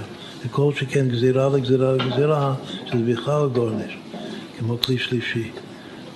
אז יש, ממש אפשר להקפיל, והאבורטו שגזירה זה סייג, וסייג זה לעשות כלי, זה הכל בשביל לקיים את התורה, את האצילות. האצילות זה איך זה להביא את האצילות, לגלות את האצילות גם פה, גם בעולמות התחתונים. עשות של שם צפקות, סיבות השם, שזה גילוי האצילות בביאה. אז עד כאן עכשיו אמרנו הרבה דברים חשובים ביותר, בקיצור ביותר, ושוב אני סומך כאן על המדענים שלנו שיפתחו את זה טוב. לחיים, לחיים. לחיים, לחיים.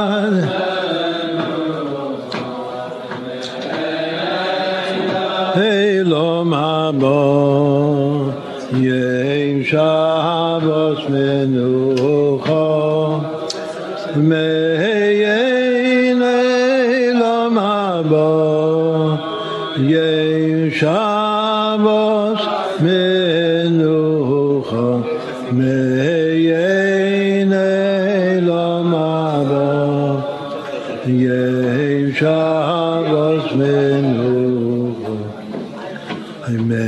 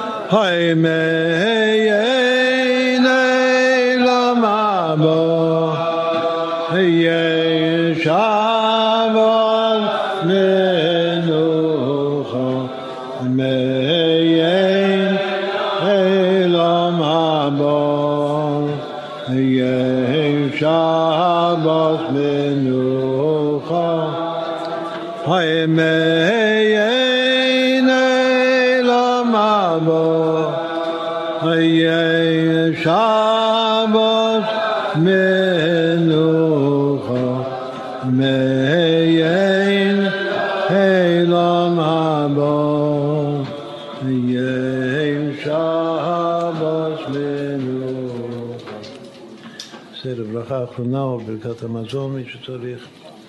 שיהיה שבת שלום, שבת חזון, כמו שאמר רב לוי תומר זיצ'ב, שנראה כל אחד ואחד את בית המקדש השלישי עומד על תילו, חי וקיים.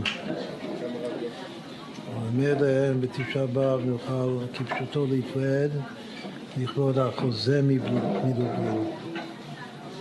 ההמשך של שבת חזון זה החוזה. זאת אומרת, מבוטלין שההילולה שלו זה בתשעה באב, בעיצומו של יום. אז הוא אמר למסנגים של לובלין, אתם לא תאכלו, אתם לא תשתו לחיים. הם רק רצו להתוועד יום אחד שהוא יסתלק, שהוא ימות. אז הוא אמר להם שאתם לא תתוועדו באותו יום. אבל אנחנו כן רוצים להתוועד באותו יום. בעזרת השם. ברוך אתה אדינו אלוהינו מלך העולם המלך העולם נאמנו אדינו ובני ירושלים רק לבני רבנו אדם